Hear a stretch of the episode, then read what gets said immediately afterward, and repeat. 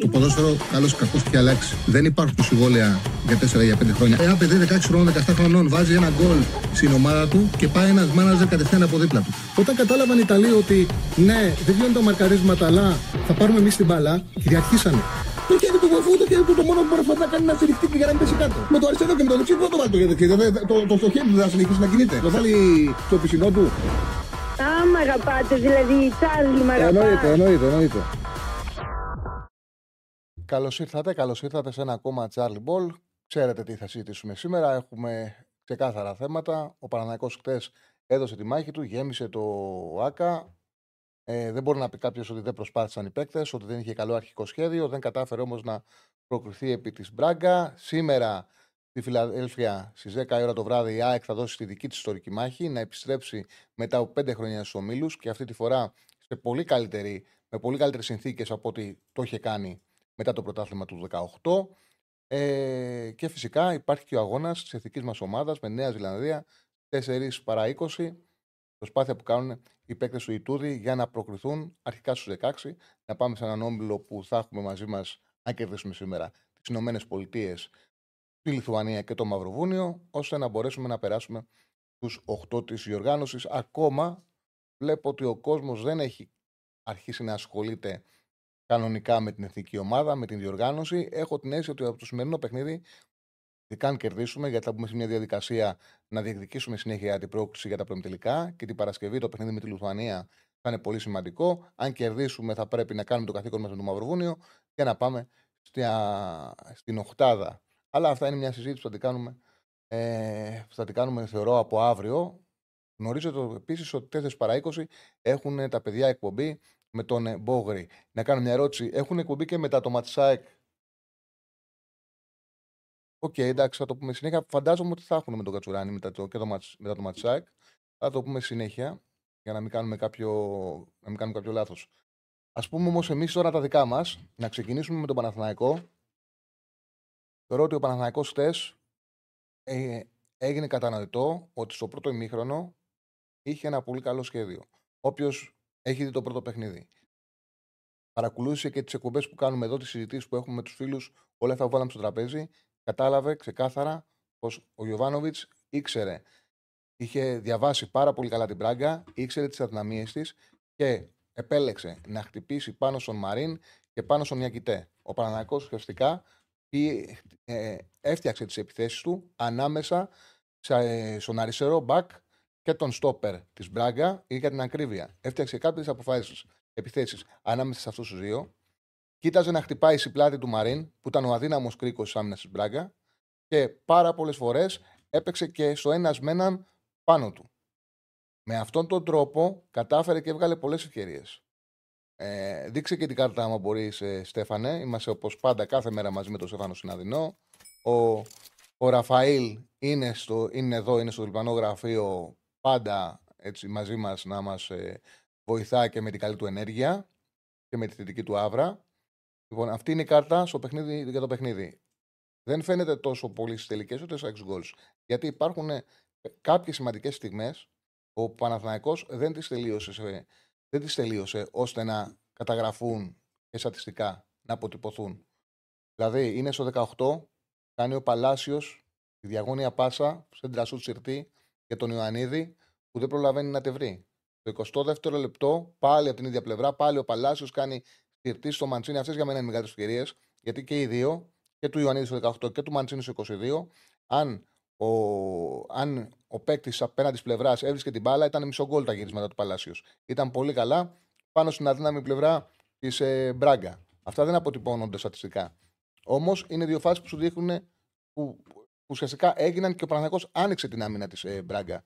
Είναι οι δύο φορές που ο Ιωαννίδης πήρε την μπάλα και έφυγε ευθεία και ανάγκασε τους αμυντικούς της Μπράγκα να πάνε με πίσω βήματα.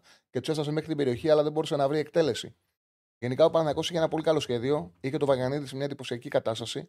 Το παιδί δείχνει ότι πλέον αρχίζει και γίνεται σημαντικό μέγεθος. Είναι και άδικο πολλές φορές ο ποδόσφαιρο, αλλά έτσι είναι η φύση του αθλήματος. Δηλαδή, για παράδειγμα, αν δούμε ε, πιο ξεκάθαρους χώρους που κέρδισε ο Παναναναϊκό είναι πάνω στον ε, Μαρίν που βγάλει τις φάσεις του και πλάκα που έκανε σε αρκετά μεγάλα διαστήματα του παιχνιδίου ο Βαγανίδης ο Μπρουμά. Τον έκοβε, τον τρίπλαρε. Πήγε να κάνει επίθεση. Ο Μπρουμά πήγαινε, του πένε την μπάλα και έκανε ο Βαγανίδης επίθεση. Και τελικά το παιχνίδι βλέπεις την κάρτα και λέει Παναγό Μπράγκα 0-1 στο 82 γκολ Μπρουμά. Συμβαίνει αυτός στο άθλημα. Έτσι είναι. Η αλήθεια είναι ότι ο Μπρουμά εξαιρετερώθηκε για πολύ μεγάλο διάστημα. Υπήρχαν φάσεις που ποδοσφαιρικά τον ταπείνωσε ο Βαγανίδη. Ένα εκπληκτικό παιχνίδι. Όμως αυτός έκανε τον γκολ με τη ταχύτητά του σε ένα διάστημα που ο αγωνιστικά είχε πτώσει. Εδώ θέλω να πω το εξής. Πρέπει να γίνεται κατανοητό. Ο κόσμος έχει ένα πρόβλημα. Όχι ο κόσμος. Κάποιοι. Κάποιοι. Ένα ποσοστό το παρατηρώ πάρα πολλά χρόνια που κάνω αυτή τη δουλειά. Αν ε, αντιπαθούν κάποιον, θέλουν να ακούνε μόνο το άσχημα. Αν τους πεις ένα καλό, δεν μπορούν να το διαχειριστούν. Αν νιώθουν ανάγκη να υπερασπιστούν κάποιον, τους αρέσει η δουλειά του, πιστεύουν ότι πρέπει να λες μόνο καλά. Αν πεις πέντε καλά και ένα κακό, τους μένει το κακό και στέκονται εκεί και δεν μπορούν να το διαχειριστούν και να το επεξεργαστούν. Που είναι αυτός ρε παιδί μου, δεν είναι εμπαθής. Λέει τα καλά, αναγνωρίζει. Αλλά κάθε δουλειά υπάρχουν και αδυναμίες, υπάρχουν και προβλήματα. Ξεκάθαρα πρέπει να γίνει αυτό για μένα, αυτό το λέω συνέχεια. Όποτε συζητάω για τον Γιωβάνοβιτς ή όποτε συζητάω για πετυχημένους προπονητές. Το έκανα και με τον Μαρτίν το διάστημα που δούλευε καλά στον Ολυμπιακό, γιατί τη τελευταία χρονιά υπήρχαν προβλήματα. Και το Βαλβέρδε για το, το Μαρκάριαν, για προπονητές. Ε, βάζω προπονητές ε, όπου κάνανε με τις ομάδες υπερβάσεις, αλλά στην προσπάθειά τους, δηλαδή στη μάχη της υπέρβασης, κάποιες λεπτομέρειες που δεν διαχειριστήκαν σωστά δεν τους βοήθησαν, δεν, τους βοή, δεν βοήθησαν τις ομάδες τους να την πετύχουν. Δεν μπορείς όμως να κρίνεις σαν αποτυχημένο ένα προπονητή όπου αυτό που δεν μπορεί να πετύχει είναι να κάνει την υπέρβαση. Απλά κρίνεις τις λεπτομέρειες για τις οποίες δεν ε, επιτεύχθη ο στόχος. Δηλαδή, νομίζω ότι αυτό πρέπει να γίνει κατανοητό. Ο Παναθηναϊκός έχει φτάσει σε ένα σημείο με ένα ρόστερ το οποίο ταβάνι έχει τη συμμετοχή τους στο Europa League, όπου μετά από πολλά χρόνια κατάφερε να προκριθεί σε ευρωπαϊκούς ομίλους, έφτασε στο σημείο και συζητάμε τι έφταξε που δεν προκρίθηκε στους ομίλους του Champions League. Αυτό από μόνο του σημαίνει ότι ο Γιωβάνοβιτς είναι επιτυχημένος. Επίσης, ο προπονητής δεν πρέπει να κρίνεται. Ε, δεν πρέπει το πρώτο πράγμα που κρίνεται στη δουλειά του, που να κρίνεται στη δουλειά του, να είναι αυτό που φαίνεται οι αλλαγές και το κουτσάρισμά του. Αυτό είναι που έπεται. Το σημαντικό για ένα προπονητή είναι να έχει τους παίκτες σε καλή κατάσταση. Αν έχει τους αθλητές σε καλή κατάσταση, ο χρόνος είναι μαζί του. Α κάνει κάποιες λάθος αλλαγές. Σε ένα μάτσο όπως η Μαρσέη, οι αλλαγές σου θα βγουν και η ομάδα θα πετύχει το στόχο της ή θα είναι και τυχερή. Σε ένα μάτσο όπως με την Πράγκα, οι αλλαγές δεν θα βγουν, θα είναι λαθασμένες. Πολλές φορές δεν είναι και λαθασμένες. Στο γήπεδο δεν βγαίνουν κάποια πράγματα. Όμως ο, ο χρόνος, αν οι παίκτες είναι καλά, θα είναι υπέρ του. Αυτή τη στιγμή βλέπουμε το Γιωβάνοβιτς θα τον κρίνουμε για την εικόνα που έχει ο Βαγανίδης, για την εικόνα που έχει ο Πέρεθ, που φέτος είναι πολύ καλός από όταν πέρσι. Το ίδιο συμβαίνει και για τον Χουανκάρ, για την εικόνα που έχει ο Ιωαννίδης, για την εικόνα που έχει ο Μπερνάρ που είναι καλύτερος από ό,τι πέρσι, για την εικόνα που παρουσιάζει την ομάδα του. Το πόσο σημαντικό είναι, το πόσο σημαντικό είναι να έχει ο προπονητής σε καλή αγωνιστική κατάσταση την πλειοψηφία των παιχτών του, το αναγνωρίζεις, το καταλαβαίνεις όταν αυτός φεύγει, έρχεται ένας προπονητής και σου παρουσιάζει μια τελείως αγυμνασή ομάδα και βλέπεις τους παίκτες και λες: Γαμώ, αυτός είναι. Πριν ένα μισή χρόνο πέταγε. Γινόταν διαφορετική δουλειά. Οι του Ολυμπιακού το καταλαβαίνουν βλέποντας τώρα τον Ολυμπιακό ξανά με τον Μαρτίνεθ να αρχίζει να αποκτά ε, αθλητικότητα. Είναι πολύ σημαντικό αυτό. Οπότε κάνοντας όλο αυτό το πρόλογο, πάμε σε, σε τι δεν πήγε καλά. Δεν πήγε καλά στο Παναναναϊκό το γεγονός ότι όταν αποφάσισε, εγώ έβλεπα ένα παιχνίδι, πραγματικά που μέχρι το 60, ο Παναναϊκό ήταν διαφασμένος, είχε τις νίκες του μέσω γήπεδο, σε κάθαρους χώρους όπου υπερίσχε και μπορούσε να χτυπήσει την πράγκα. Να πω την αλήθεια, το είχα πει και στην εκπομπή. Επειδή ξέρω το πώς πάει με τα κουτάκια ο Γιωβάνοβιτς, κάποιοι μου λέτε και μπορεί κάποιος να βγει να το πει στην εκπομπή. Στέλνετε μηνύματα ότι έχεις σύνδρομο κοιλιακών. Αυτό προφανώς από κάπου έχει διαρρεύσει. Και εμένα μου, μου έχει έρθει αυτή η ενημέρωση. Δεν λέω ότι είναι αλήθεια. Εγώ αυτό το γήπεδο δεν βλέπω κάτι τέτοιο. Δεν το βλέπω. Στο γήπεδο δεν φαίνεται ένας παίκτης που έχει κάποιο πρόβλημα. Είχε πάθει μια θλάση τον Ιούνιο. Δεν ήταν στου Κυλιακού, στο δεξί αγώ ήταν. Όταν έπαιζε ο Παναθακό με την εθνική και από τότε είναι υγιής. Στο γήπεδο βλέπω έναν άνθρωπο, έναν αθλητή σε απίστευτη καλή κατάσταση. Δεν βλέπω ένα σφιγμένο. Όταν έχεις ένα σύνδρομο, έχεις μια σφίξιμο. Μην σε τραβήξεις κάτι, μην νιώσεις μια ενόχληση. Δεν βλέπω κάτι τέτοιο. Όμως, αν συμβαίνει αυτό, το σωστό είναι ο Παναθακό να το πει, να το επικοινωνήσει. Δεν είναι να παίζουμε κρυφτό. Αυτά είναι παλιές ε, λογικές. Από τη στιγμή που δεν έχει βγει κάτι τέτοιο προς τα έξω, εγώ δεν μπορώ να κάνω εικασία και να λέω μου ποτάδε ότι αυτός έχει σύνδρομο. Μου το είπε ο, μου στέλνουν κάποια μηνύματα, τον άκουσα τον Ιωαννίδη να το λέει. Τι είναι αυτό; Ο Παναναναϊκό, το οποίο επίσημα, αν συμβαίνει κάτι τέτοιο, δεν έχει βγει κάτι τέτοιο προς τα έξω, δεν μπορούμε να κάνουμε αυτή την κουβέντα. Βέβαια, εγώ θα πω κάτι. Το είπα στην εκπομπή. Ότι αν είναι να έχει πάρει την απόφαση ο Γοβάνοβιτ να ξεκινήσει ο Ιωαννίδη και να τον βγάλει στο 60, καλύτερα να τον βγάλει στον πάγκο. Το καλό για τον Παναθηναϊκό θα ήταν ο Ιωαννίδης από τη στιγμή που θα ξεκινήσει να έχει το ρόλο που έχουν σε όλες τις ομάδες του κόσμου καλό στο Σεντερφόρ όπου θα βγει μόνο αν δεν μπορεί να παίξει άλλο. Δεν υπήρχε κάτι τέτοιο στο γήπεδο. Τουλάχιστον όπως είδαμε εμείς. Αν υπάρχει κάτι άλλο, θα πρέπει ο Ιωαννίδης να μπει στο 45. Να πάρει όλο το δεύτερο ημίχρονο και να πάρει κιόλας η πιθανότητα να παίξει ο Παναγό παράταση. Η, έξ, η έξοδος του Ιωαννίδη ήταν το ένα πρόβλημα. Ήταν το ένα πρόβλημα. Ο Παναθακό από το 60 μου πήγε ο Σπόραρ μέχρι που δέχεται τον γκολ και μετά κατευθείαν κάνει τον κοντρόλ ο Σπόραρ το φέτο είναι, έκανε control. Κάνει control και εκτέλεσε ο Τζούρισιτς out. Καθαρή, είχε καθαρή αιστεία, την έκανε με τη μία την εκτέλεση, η μπάλα πήγε λίγο out. Χάνει μέτρα. Και χάνει μέτρα για δύο λόγους. Χάνει μέτρα ουσιαστικά αυτό που συνέβαινε, αυτό το διάστημα το παιχνίδι, έχει μεγάλη απόσταση ο φόρ με τους σκάφ. Και αυτό γίνεται για δύο λόγους. Ο πρώτος λόγος είναι ότι ο Σπόραρ δεν μπορούσε να κάνει την μπάλα δικιά του. Το έχω πει πολλές φορές, το κάναν τα παιδιά και σποτάκι, ότι έχει πολύ εύκολες πτώσεις. Το είδαμε στην πράξη. Και εύκολη απώλεια κατοχής μπάλας. Βγαίνει σε μια φάση, βγαίνει απλά για αριστερά, που είναι έτσι η περιοχή; Κινείται εδώ. Κάνει έτσι ο αντίπαλος, είναι μόνος του. Άμα συνεχίσει το τρέξιμό του, θα μπει βαθιά, θα μπορεί να τη γυρίσει ή να βρει καλή γωνία να εκτελέσει, να κάνει φάση. Κάνει έτσι ο αντίπαλος, πέφτει. Κοροϊδίστηκα. Κάνει την επαφή. Έρχεται η μπάλα μετά, του έρχεται η μπάλα εδώ. Εδώ. Εδώ πάει να κάνει κοντρόλ. Άμα την πάρει ξανά και γυρίσει, φεύγει μόνος του. Πάει να κουμπίσει μπάλα, του φεύγει μπάλα χάνεται η, χάνεται η κατοχή. Πάει πάρει την μπάλα με, με πλάτη, πάει να την ακουμπήσει, του τι παίρνουν την μπάλα. Έχει συνέχεια απόλυε κατοχή. Αυτέ οι απόλυε κατοχής στοιχίζουν και από τους παίκτες που παίζουν κοντά του, δεν μπορούν να κερδίσουν μέτρα και να παίξουν μαζί του. Ανοίγει η απόσταση. Επίσης, όταν παίζεις με Πέρεθ και Βιλένα και έχεις μπροστά τους ζεκάρι σε απόσταση, είναι πολλά τα χιλιόμετρα που πρέπει να κάλυψουν. Οι δύο τους κουράζονται. Και ειδικά ο Βιλένα κουράζει πάρα πολύ ε, μου έγραψα ένα πώ, γιατί εμένα μου άρεσε πολύ πάνω από το μηχρόνο. Ο ήταν πάρα πολύ διαβασμένος. Ήταν θέμα χρόνου να πετύχει τον γκολ και λεπτομεριών. Τότε το πέτυχε. Έφανε αρκετή για το Βιλίνα από το μηχρόνο. Ο Βιλίνα από το μηχρόνο δεν είναι κακός. Με βάση αυτά που μπορεί να κάνει αυτή τη στιγμή και την αθλητικότητα που έχει τώρα. Κράτησε μπάλα, είχε επιλογές, είχε αποφάσεις, μοίρασε το παιχνίδι σωστά. Πήρε σωστές πρωτοβουλίες. Ε, βοήθησε στο να κυκλοφορεί την μπάλα στο Παναναναϊκός. Βοήθησε στο να έχει ξεκάθαρη στόχευση στο παιχνίδι. Το πρόβλημα ήταν ότι με τον, ε, ότι μετά από ένα σημείο, έχοντας μεγάλο χώρο να καλύψει, κουράστηκε. Και η κούραση του φάνηκε. Έβγαζε μάτια ότι κουράστηκε. Όπως κουράστηκε και ο Χουανκάρ που ξεκινήσει πολύ καλά, φάνηκε από το 60 και μετά ότι έχει πτώσει την απόδοση του. Δεν έγιναν οι αλλαγές. Δηλαδή να, δεν έγιναν σωστά οι αλλαγές. Δηλαδή, για παράδειγμα, έπρεπε να βγει ο Βιλένα και να μπει στη θέση του Τσέριν και όχι στη θέση του Πέρεθ. Ήταν πιο κουρασμένος ο Βιλένα. Και επίσης, αν είχε κουραστεί ο Πέρεθ, θα έπαιζε ο Βρετιλιάνο. Εσύ έξι, να έχει εξάρει πανακό καθαρό. Επίσης είχε φανεί ότι ο Χουανκάρ είχε κουραστεί και έτυχε κιόλας γιατί καμιά φορά το ποδόσφαιρο έτσι η μπάλα έχει έναν τρόπο αυτό το άθλημα να στο, το πρόβλημα να σου φωτογραφίζει. Ενώ φαινόταν ο Χουανκάρ είχε κουραστεί. Την προηγούμενη φορά που βγαίνει πάλι ε, μόνος σου η πλάτη της ε, άμυνας, η πλάτη του Γκόμεθ, ανοίγει το κοντρόλ του, βγάζει μπάλα έξω.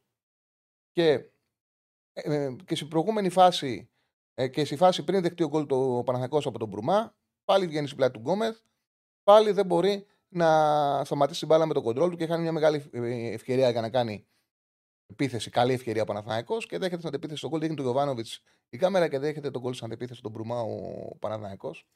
Και ουσιαστικά μένει εκτός.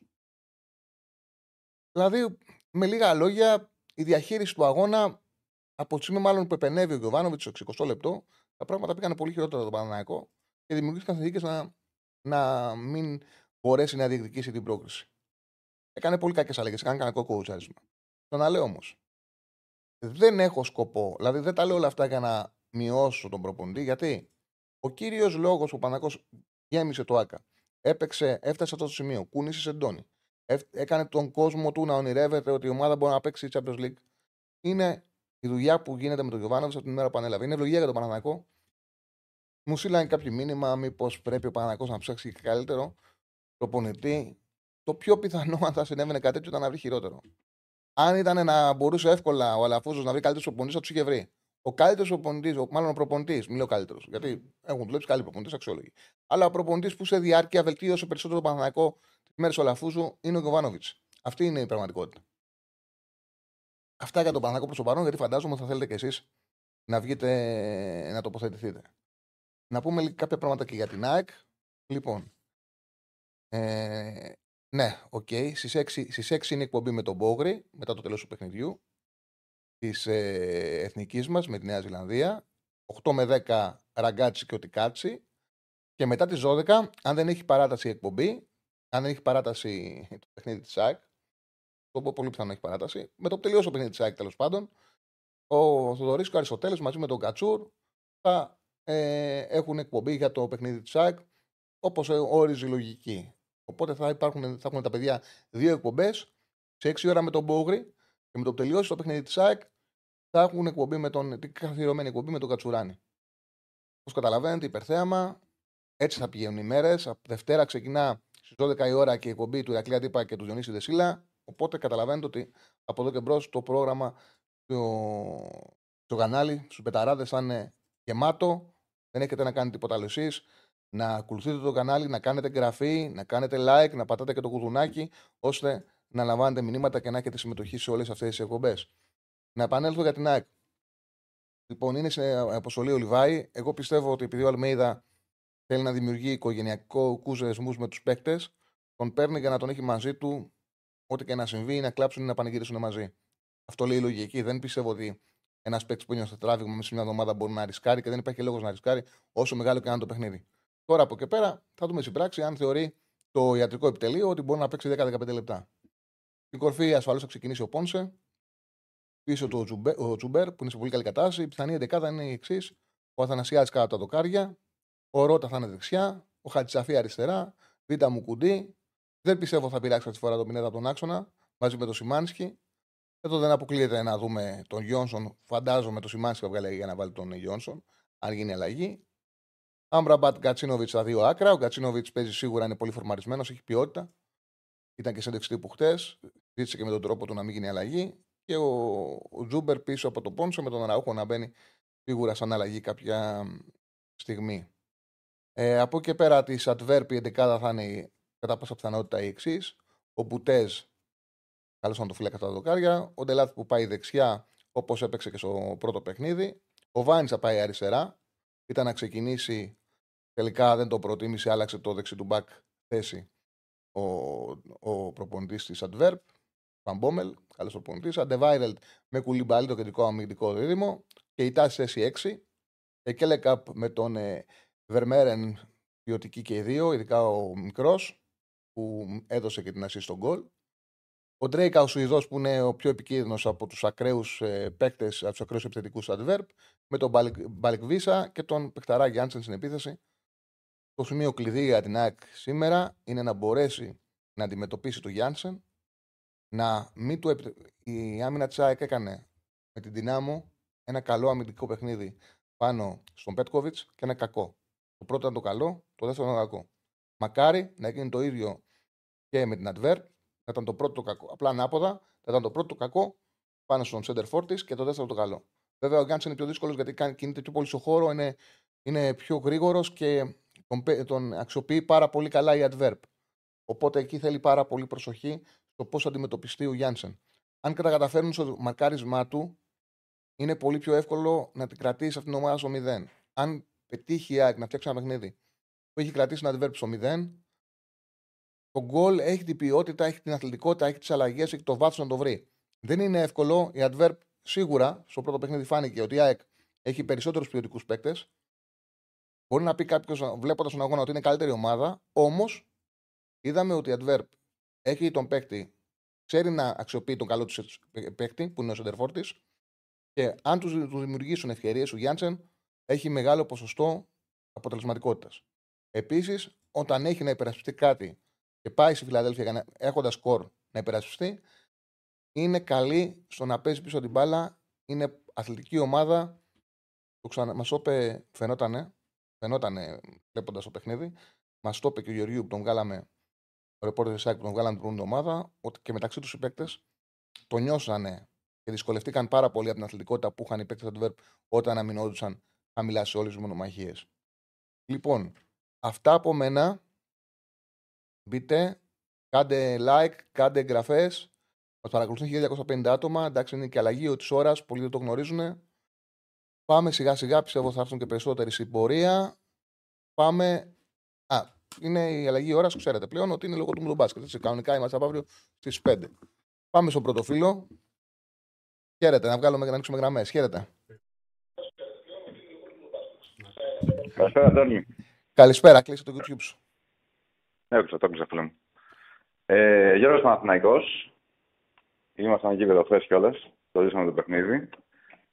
Ε, πριν ξεκινήσω τον αγώνα, θέλω να πω δύο κομματάκια να τα βγάλουμε από τη μέση λίγο, λίγο γενικά. Το ένα, ε, επειδή αυτό μου έμεινε και το παιχνίδι για την αγωνιστική, την ελληνική την προηγούμενη, είναι πολύ ενοχλητικό όταν βλέπεις ότι ο Έλληνας διαιτητής προσπαθεί με την ανεπάρκειά του, ε, προσπαθεί να καλύψει την ανεπάρκειά του με μια, πώς να πω, ντεμέ Και αυτό το λέω σε αντιαστολή με τη διαιτησία που είδαμε χθες. Δηλαδή, χθες, ενώ εντάξει στο γήπεδο και ψηλά, προφανώς και βλέπαμε μια αδικία, αλλά αν θέλουμε να είμαστε ειλικρινείς, ήταν μια εξαιρετική διαιτησία χθεσινή. Και σε αντιαστολή με το προηγούμενο μάτς, με μου έκανε μεγάλη εντύπωση αυτό το πράγμα. Και είναι ένα κομμάτι το οποίο νομίζω πρέπει να το δούμε γενικά ε, ως Ελλάδα για να έχουμε ένα καλύτερο πρωτάθλημα. Για μένα, ε... εγώ το, έχω, το λέω συχνά, δεν έχω κανένα, πρόβλημα. Δεν έχουμε καλή ελληνική διετησία. Δεν έχω αυτό που βγαίνουν και εκπομπές και λένε ντροπή που παίρνουμε ξένους. Δεν με ενδιαφέρει να έχουμε ελληνική διετησία. Με ενδιαφέρει να έχουμε καλή διετησία. Δεν έχουν αποδείξει οι Ελληνίες διαιτητές ότι αξίζει να τους έχουμε εμπιστοσύνη. Δεν με νοιάζει να, εκπαιδευτούν, να εκπαιδευτούν οι διαιτητές. Α κάνουν ό,τι θέλουν. Ε, εγώ θεωρώ ότι το ελληνικό ποδόσφαιρο προόδευσε αρκετά ε, βάζοντας τα μεγάλα παιχνίδια ξένους διαιτητές. Εγώ επίσης θεωρώ ότι θα είναι πολύ μεγάλο λάθος αυτό που πάει να γίνει από φέτος να μειωθούν τα παιχνίδια που θα τα σφυρίζουν οι ξένοι διαιτητές. Και αυτό θα φανεί στην πορεία. Ναι. Και γι' αυτό το λέω. Δηλαδή, σωστά το λες και εσύ, και γι' αυτό ακριβώς ε, επέλεξα να ξεκινήσω έτσι.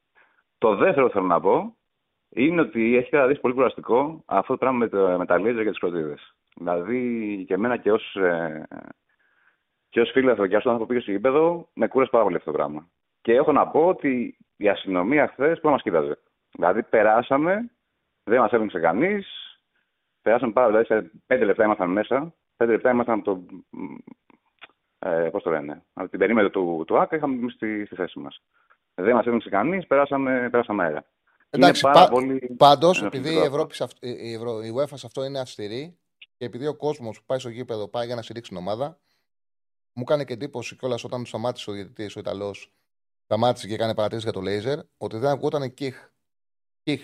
Ναι. Και, και, ναι, από ένα, ναι, και από ένα σημείο και μετά ε, αυτό σταμάτησε. Ωραία. Τώρα για τα μάτια, το μάτια το πολύ, πολύ καλά. Έτσι. Νομίζω δεν έχω να προσθέσω πράγματα. Βαγιανίδης εκπληκτικός. Δηλαδή τον είδα για πρώτη φορά και τον είδα από κοντά κιόλας. Εκπληκτικός. Δηλαδή μου έκανε τεράστια εντύπωση ο παίκτης. Νομίζω θα έχει μεγάλη εξέλιξη. Ε, Ιωαννίδης συγκλονιστικός επίσης. Νομίζω ότι μετά από. Δεν τους έβλεπε. Όταν έπαιζε πάνω σε δύο, ήταν σαν να τους έβλεπε. Τα προβλήματα ξεκινάγαν όταν έπαιζε και τρίτος πάνω του. Δηλαδή όταν έπαιζε και τρίτος, εκεί κάτι γινόταν. Αλλά τους δύο δεν τους έβλεπε. Πραγματικά δηλαδή ε, εντυπωσιάστηκε πάρα πολύ.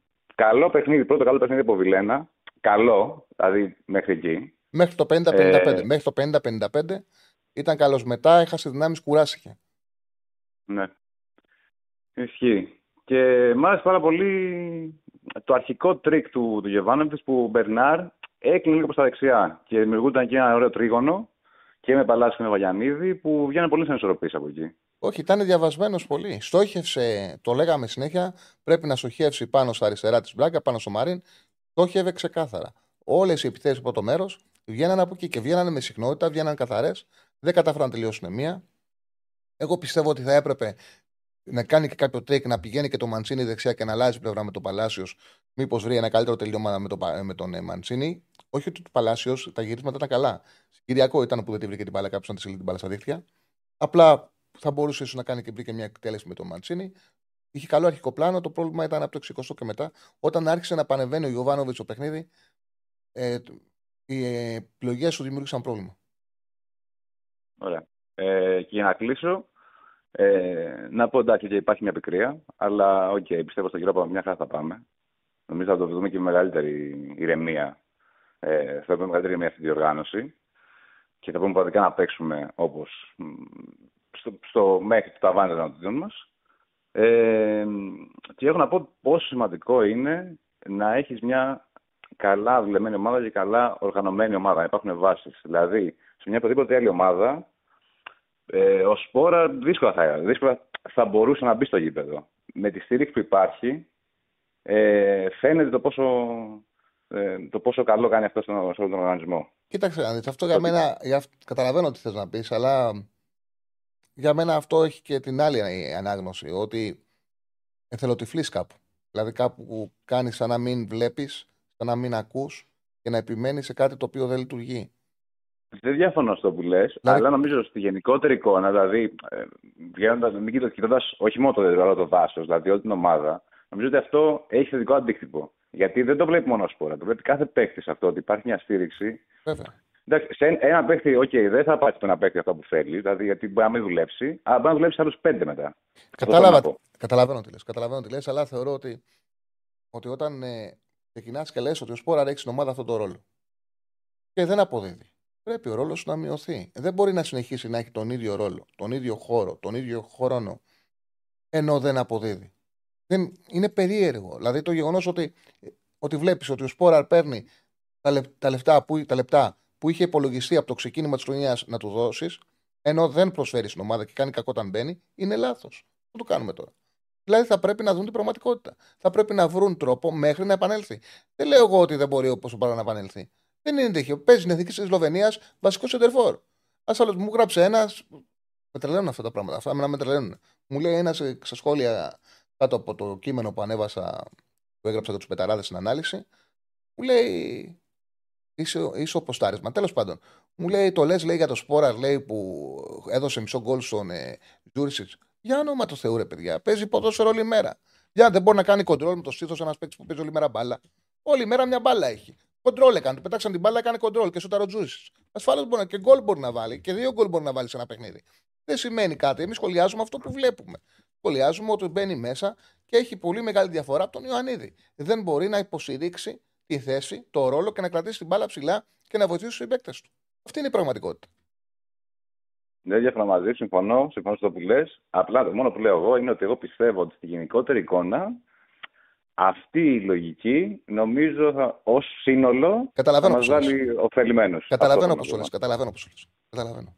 Ευχαριστώ πάρα πολύ, Τσάρλι. Καλή συνέχεια. Να είσαι καλά. Να είσαι καλά, φίλε μου. Για τον, ε, διάβασα ένα μήνυμα που λέει για τα γκολ μεγάλη, τόσο μεγάλη διαφορά έχει το 1,54 με το 1,33. Καλώς δεν έχει μεγάλη διαφορά. Εγώ δεν είπα ότι ο Παναγικό υπάτησε την πράγκα. Δεν είπα κάτι τέτοιο. Είπα ότι ο Παναγικό είχε ένα καλό τακτικό σχέδιο. Μέχρι το 60 που είναι τα 2 3 του παιχνιδιού θα μπορούσε να έχει πάρει προβάδισμα σκορ μετά από εκεί πέρα έχει διαχειρίσει και σωστά τι αλλαγές. Επίσης, πρέπει να το έχετε στο μυαλό σας ότι δεν αποτυπώνεται όλα τα στατιστικά. Δηλαδή, η... κάτω με τα στατιστικά λέει 11 σουτ, 2 στο τέρμα. Συμπράκα 19-6. Τα 6 γκολ σε 1,54-33. Στην πραγματικότητα υπάρχουν φάσεις που δημιούργησε ο Παναναναϊκός που δεν φαίνονται. Δηλαδή, οι δύο ενέργειες που κάνει ο Παλάσιος στο 18 και στο 22 είναι μεγάλες ευκαιρίες. Που από τα πλάγια κάνει διαγώνιες πέντρα σουτ. Δεν μπορούν να αποτυπωθούν, δεν είναι τελική πέρασαν και από τον Ιωαννίδη και από τον Μαντσίνη. Δεν, βρήκαν, ε, δεν μπόρεσαν να εκτελέσουν. Είναι με ε, σημαντικές στιγμές. Αποτυπώθηκαν κάπου. Δηλαδή πρέπει για να τα σχολιάσεις και τα νούμερα πρέπει να έχεις εικόνα το παιχνίδι. Αν δεν έχεις εικόνα το παιχνίδι και βλέπεις μόνο τα νούμερα, είσαι λάθος. Δεν μπορεί να έχεις σωστή αίσθηση. Υπάρχουν φάσεις, δηλαδή όταν παίρνεις ένα παιχνίδι και ο Σέντερφορ παίρνει την μπάλα λίγο πιο μπροστά της Σέντερα, πάει ευθεία, ευθεία, ευθεία και βλέπεις το αμυντικός δίδυμο Φόντε Νιακητέ να τον παίζουν με πίσω βήματα και να φτάνει μέχρι την περιοχή, αυτό κάτι σημαίνει. Όταν βλέπεις. Δεν αποτυπώνει τους αριθμούς. Όταν βλέπεις ο Δεγανίδη να παίρνει την μπάλα από τον Μπρουμά από την, ε, έξω από την περιοχή του και να φτάνει έξω από την περιοχή με ευκολία και με συχνότητα της Μπράγκα και, να, και μόνιμα ο Παναθηναϊκός να βγάζει φάση στο χώρο που θέλει πίσω από τον Μαρίν, από τον Μπακ, κάτι σημαίνει. Σημαίνει ότι έχει βρει χώρους ο Παναθηναϊκός που έχει ανωτερότητα. Δεν αποτυπώνονται κάπου. Ε, Όμως έχεις μια αίσθηση για το πώς πήγε το παιχνίδι. Μέχρι το 60 ήταν ένα μάτς που εγώ έβλεπα ότι ο Παναθηναϊκός τον γκολ που χρειάζεται τουλάχιστον να το πάει στην παράταση θα το βρει. Είχα μέσα στο μυαλό μου ότι το πιο πιθανό σενάριο είναι αυτό που έγινε. Να βγάλει στον 60 τον Ιωαννίδη και να βάλει το σπόρα και τα μέτρα που κερδίθηκαν να χαθεί. Και πολύ σωστό μήνυμα. Αυτό που είπε ο Αριστοτέλης το είδα κι εγώ. Είδα λίγο γιατί έγραφα κιόλας, αλλά ε, άκουσα το συγκεκριμένο και με ρωτάει αν το επιβεβαιώνεις. Δεν χρειάζεται να το επιβεβαιώσω εγώ. Είναι ε, αυτό το οποίο συμβαίνει. Πράγματι, και το είχα πει, εγώ είχα πει το, χθε το εξής. Ότι είναι άδικο για τον Τζούρισιτς που δεν έχει πάρει χρόνο με τον Ιωαννίδη. Γιατί; Όταν ε, ο Τζούρισιτς γίνεται αλλαγή, ε, αλλαγή για τον Μπερνάρ, όταν κάνει αλλαγή τον Τζούρισιτς, έχει κάνει, όταν μπαίνει ο Ιωαννίδης, κάνει αλλαγή και τον Τζούρισιτς.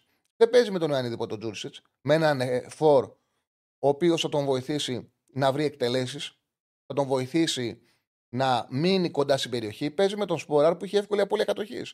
Για ένα παίκτη που είναι περιφερειακός επιθετικός, όταν ο επιθετικός, ο παίκτης μπροστά του, δεν τον βοηθάει να κάνει το 1-2, γιατί την κατοχή τη χάνει πολύ γρήγορα. Αυτό το πρόβλημα με τον Σποράρ, μην κοιτά τις ευκαιρίες. Οπότε εγώ δεν έκατσα να σταθώ στην ευκαιρία που χάσα. Οπότε εμένα το πρόβλημά μου είναι ότι δεν κρατά την μπάλα και να παίξει με τους κοντινούς παίκτες δεν βοηθάει η συνεργασία. Εμένα πιο πολύ με ενόχλησε, να σου πω την αλήθεια, τα δύο κοντρόλ που έχασες η Πορτογαλίας, στι καθυστερήσεις που κράτησαν μέσω περιοχή στο τέλος, τα τελευταία 7 λεπτά των καθυστερήσεων. Γιατί έκανε, ήταν 7 λεπτά οι καθυστερήσεις στο πρώτο ημίχρονο στην Πορτογαλία.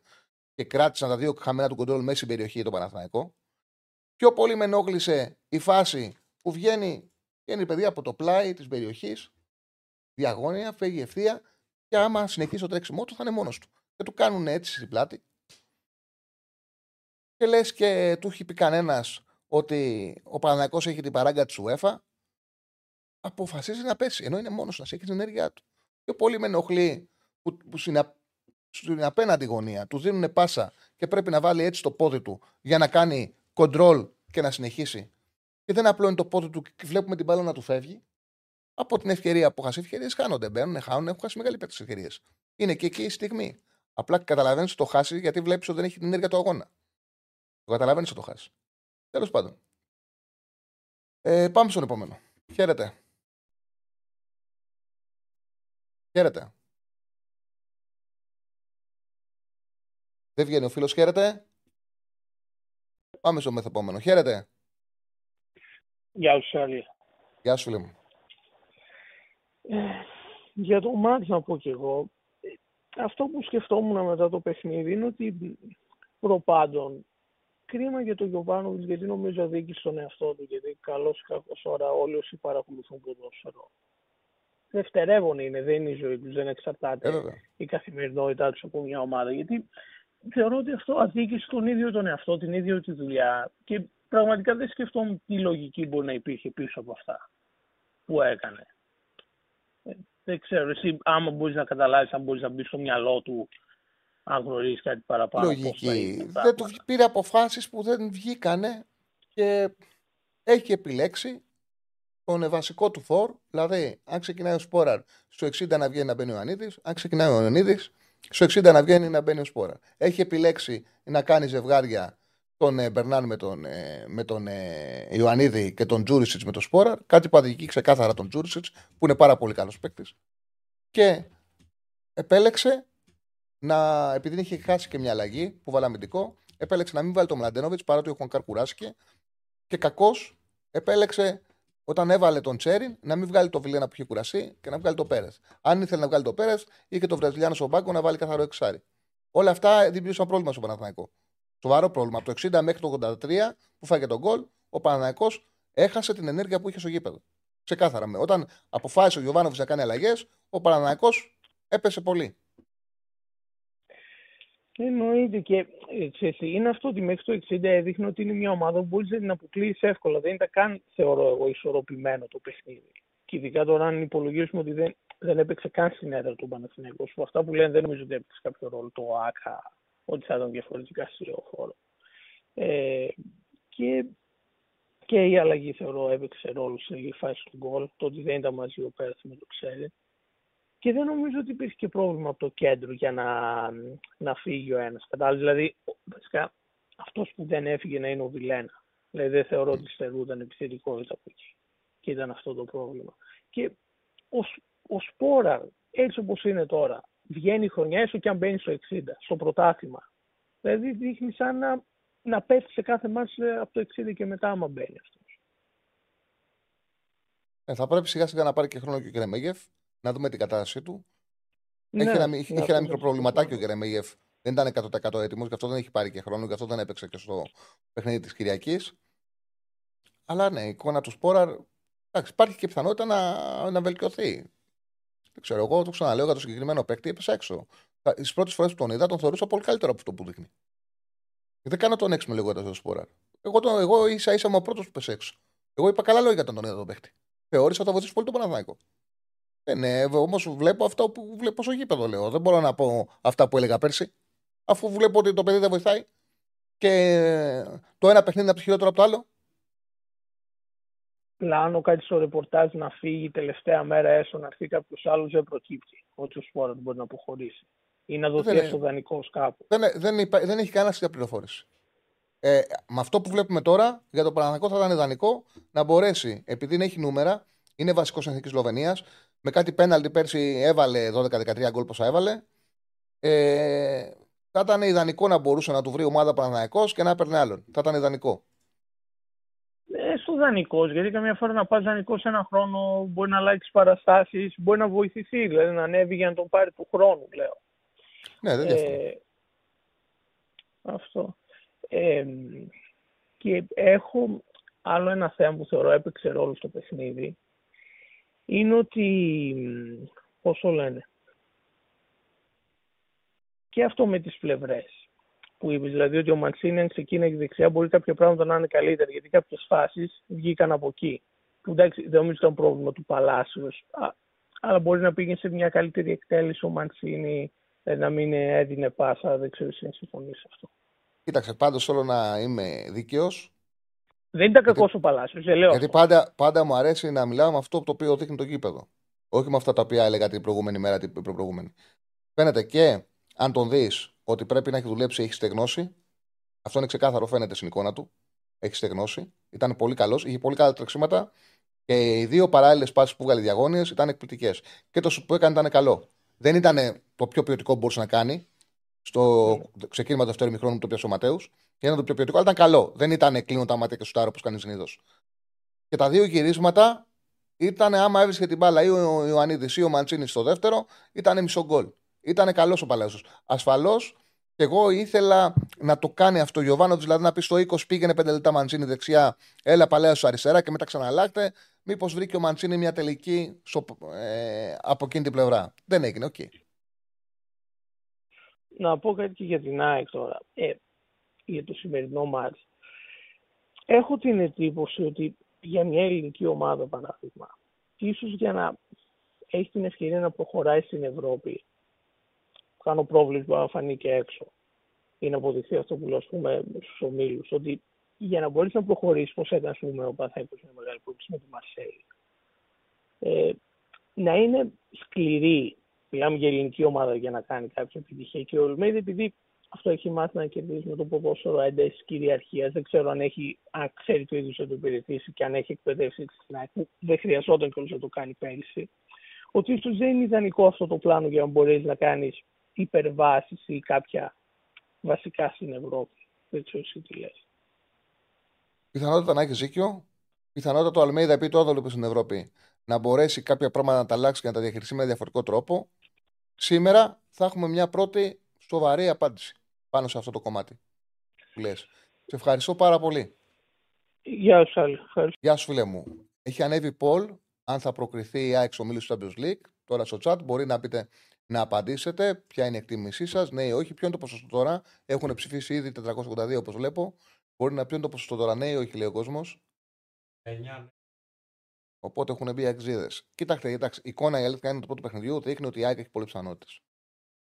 Θέλουμε να περάσει η ελληνική ομάδα, ασφαλώς πατάμε ναι. Εντάξει, μια μονομαχία που ξεκινάει με προσβάσμα Τσαντβέρ το 1-0 που θα πάει να το περασπιστεί. Όμως σίγουρα η ΑΕΚ δεν έχει να φοβηθεί κάτι από τους Βέλγους. Δεν θα παίξουν πιο γρήγορα από αυτήν. Δεν έχουν πολλούς περισσότερους παίκτες με μεγαλύτερη ποιότητα από την ΑΕΚ, την ομάδα τους. Οπότε, ναι, η ΑΕΚ έχει πάρα πολλές ε, πιθανότητες. Χρειάζεται όμως να βελτιωθεί πολύ στο αμυντικό κομμάτι.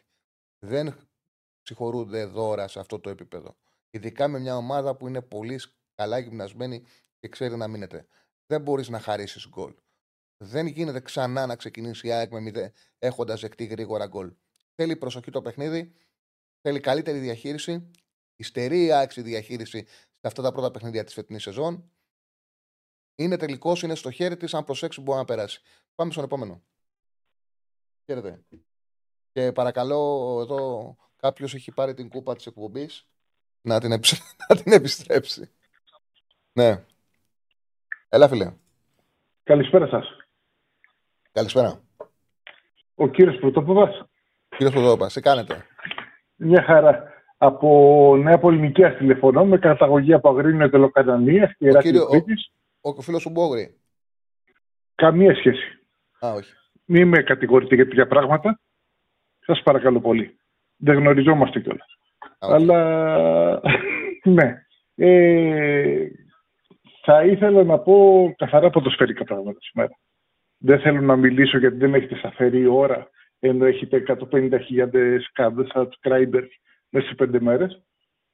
Ε, όσο αφορά για τον Παραθυναϊκό χτες, νομίζω ότι μόνος του έβαλε τα χέρια του και έβγαλε τα μάτια του. Είχε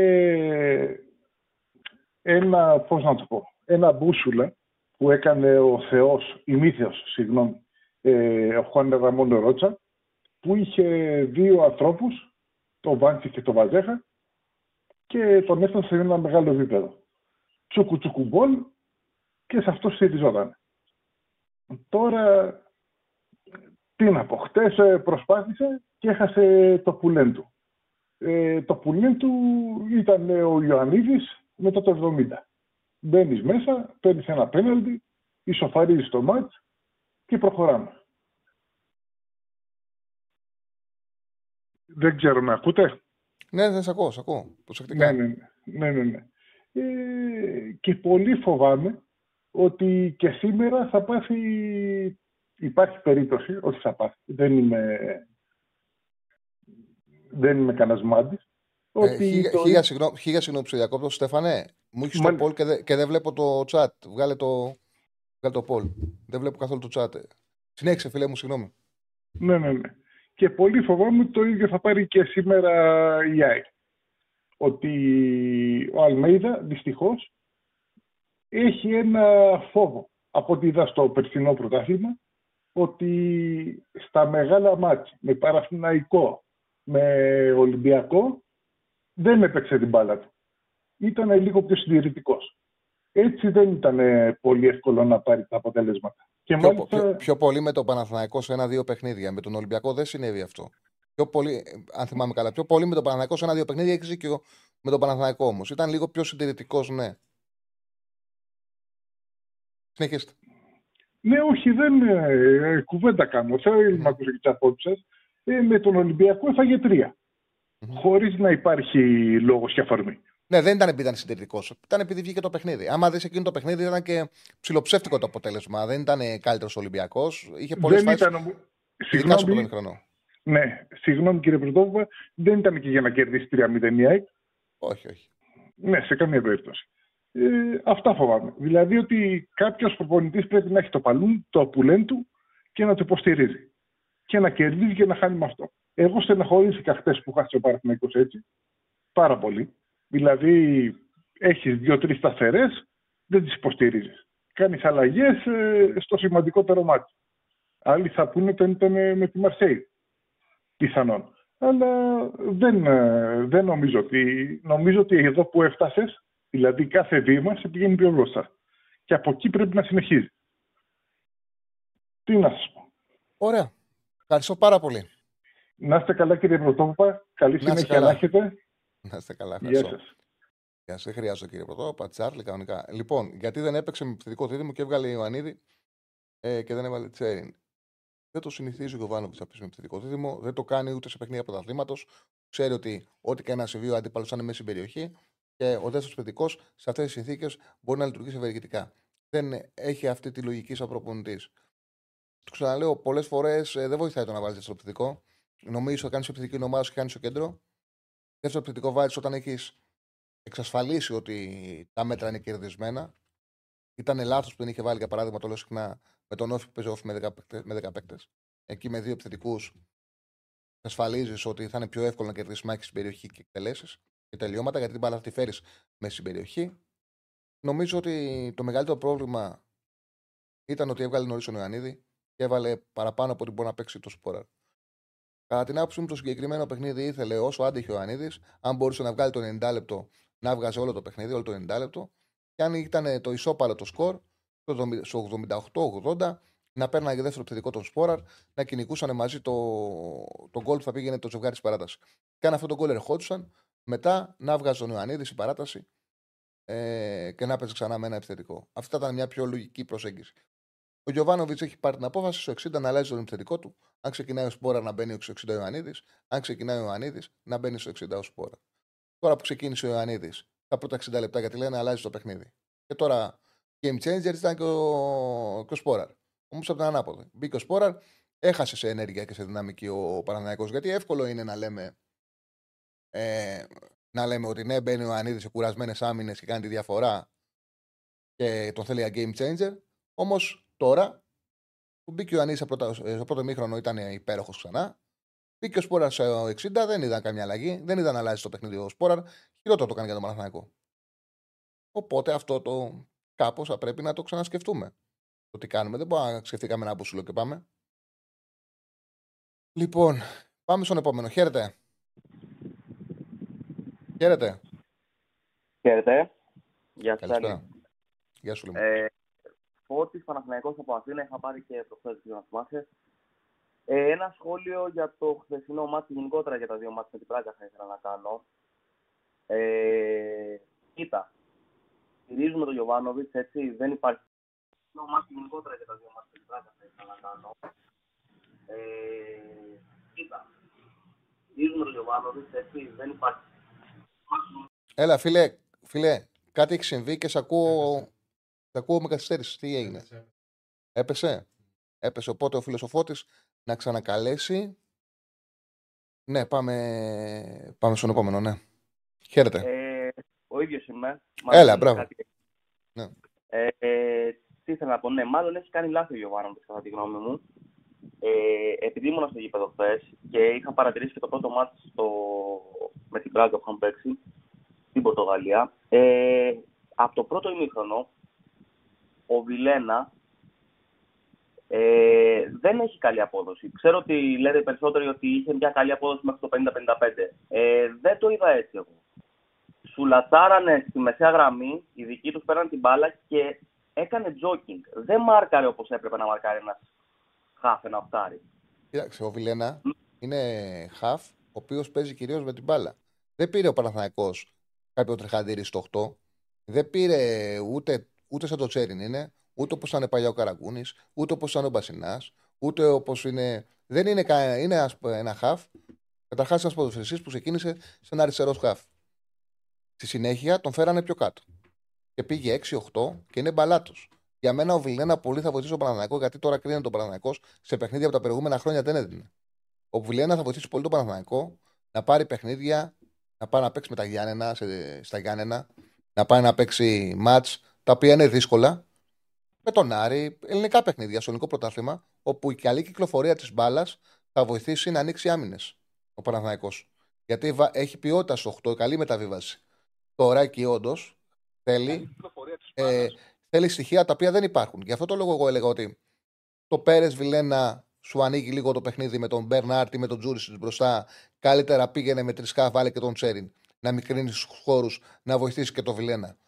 Το είπα και πριν, το έγραψα και στο κείμενο μου ότι όταν παίζουν οι δυο τους και έχεις μπροστά ή τον Μπερνάρτ ή τον Τζούρισιτς, το γήπεδο μεγαλώνει για έναν παίκτη ο οποίος δεν έχει τρεξίματα. Δεν φταίει αυτός όμως. Έτσι είναι τα στοιχεία του και έτσι είναι η τακτική του. Γι' αυτό το λόγο κουράστηκες στο ημίχρονο.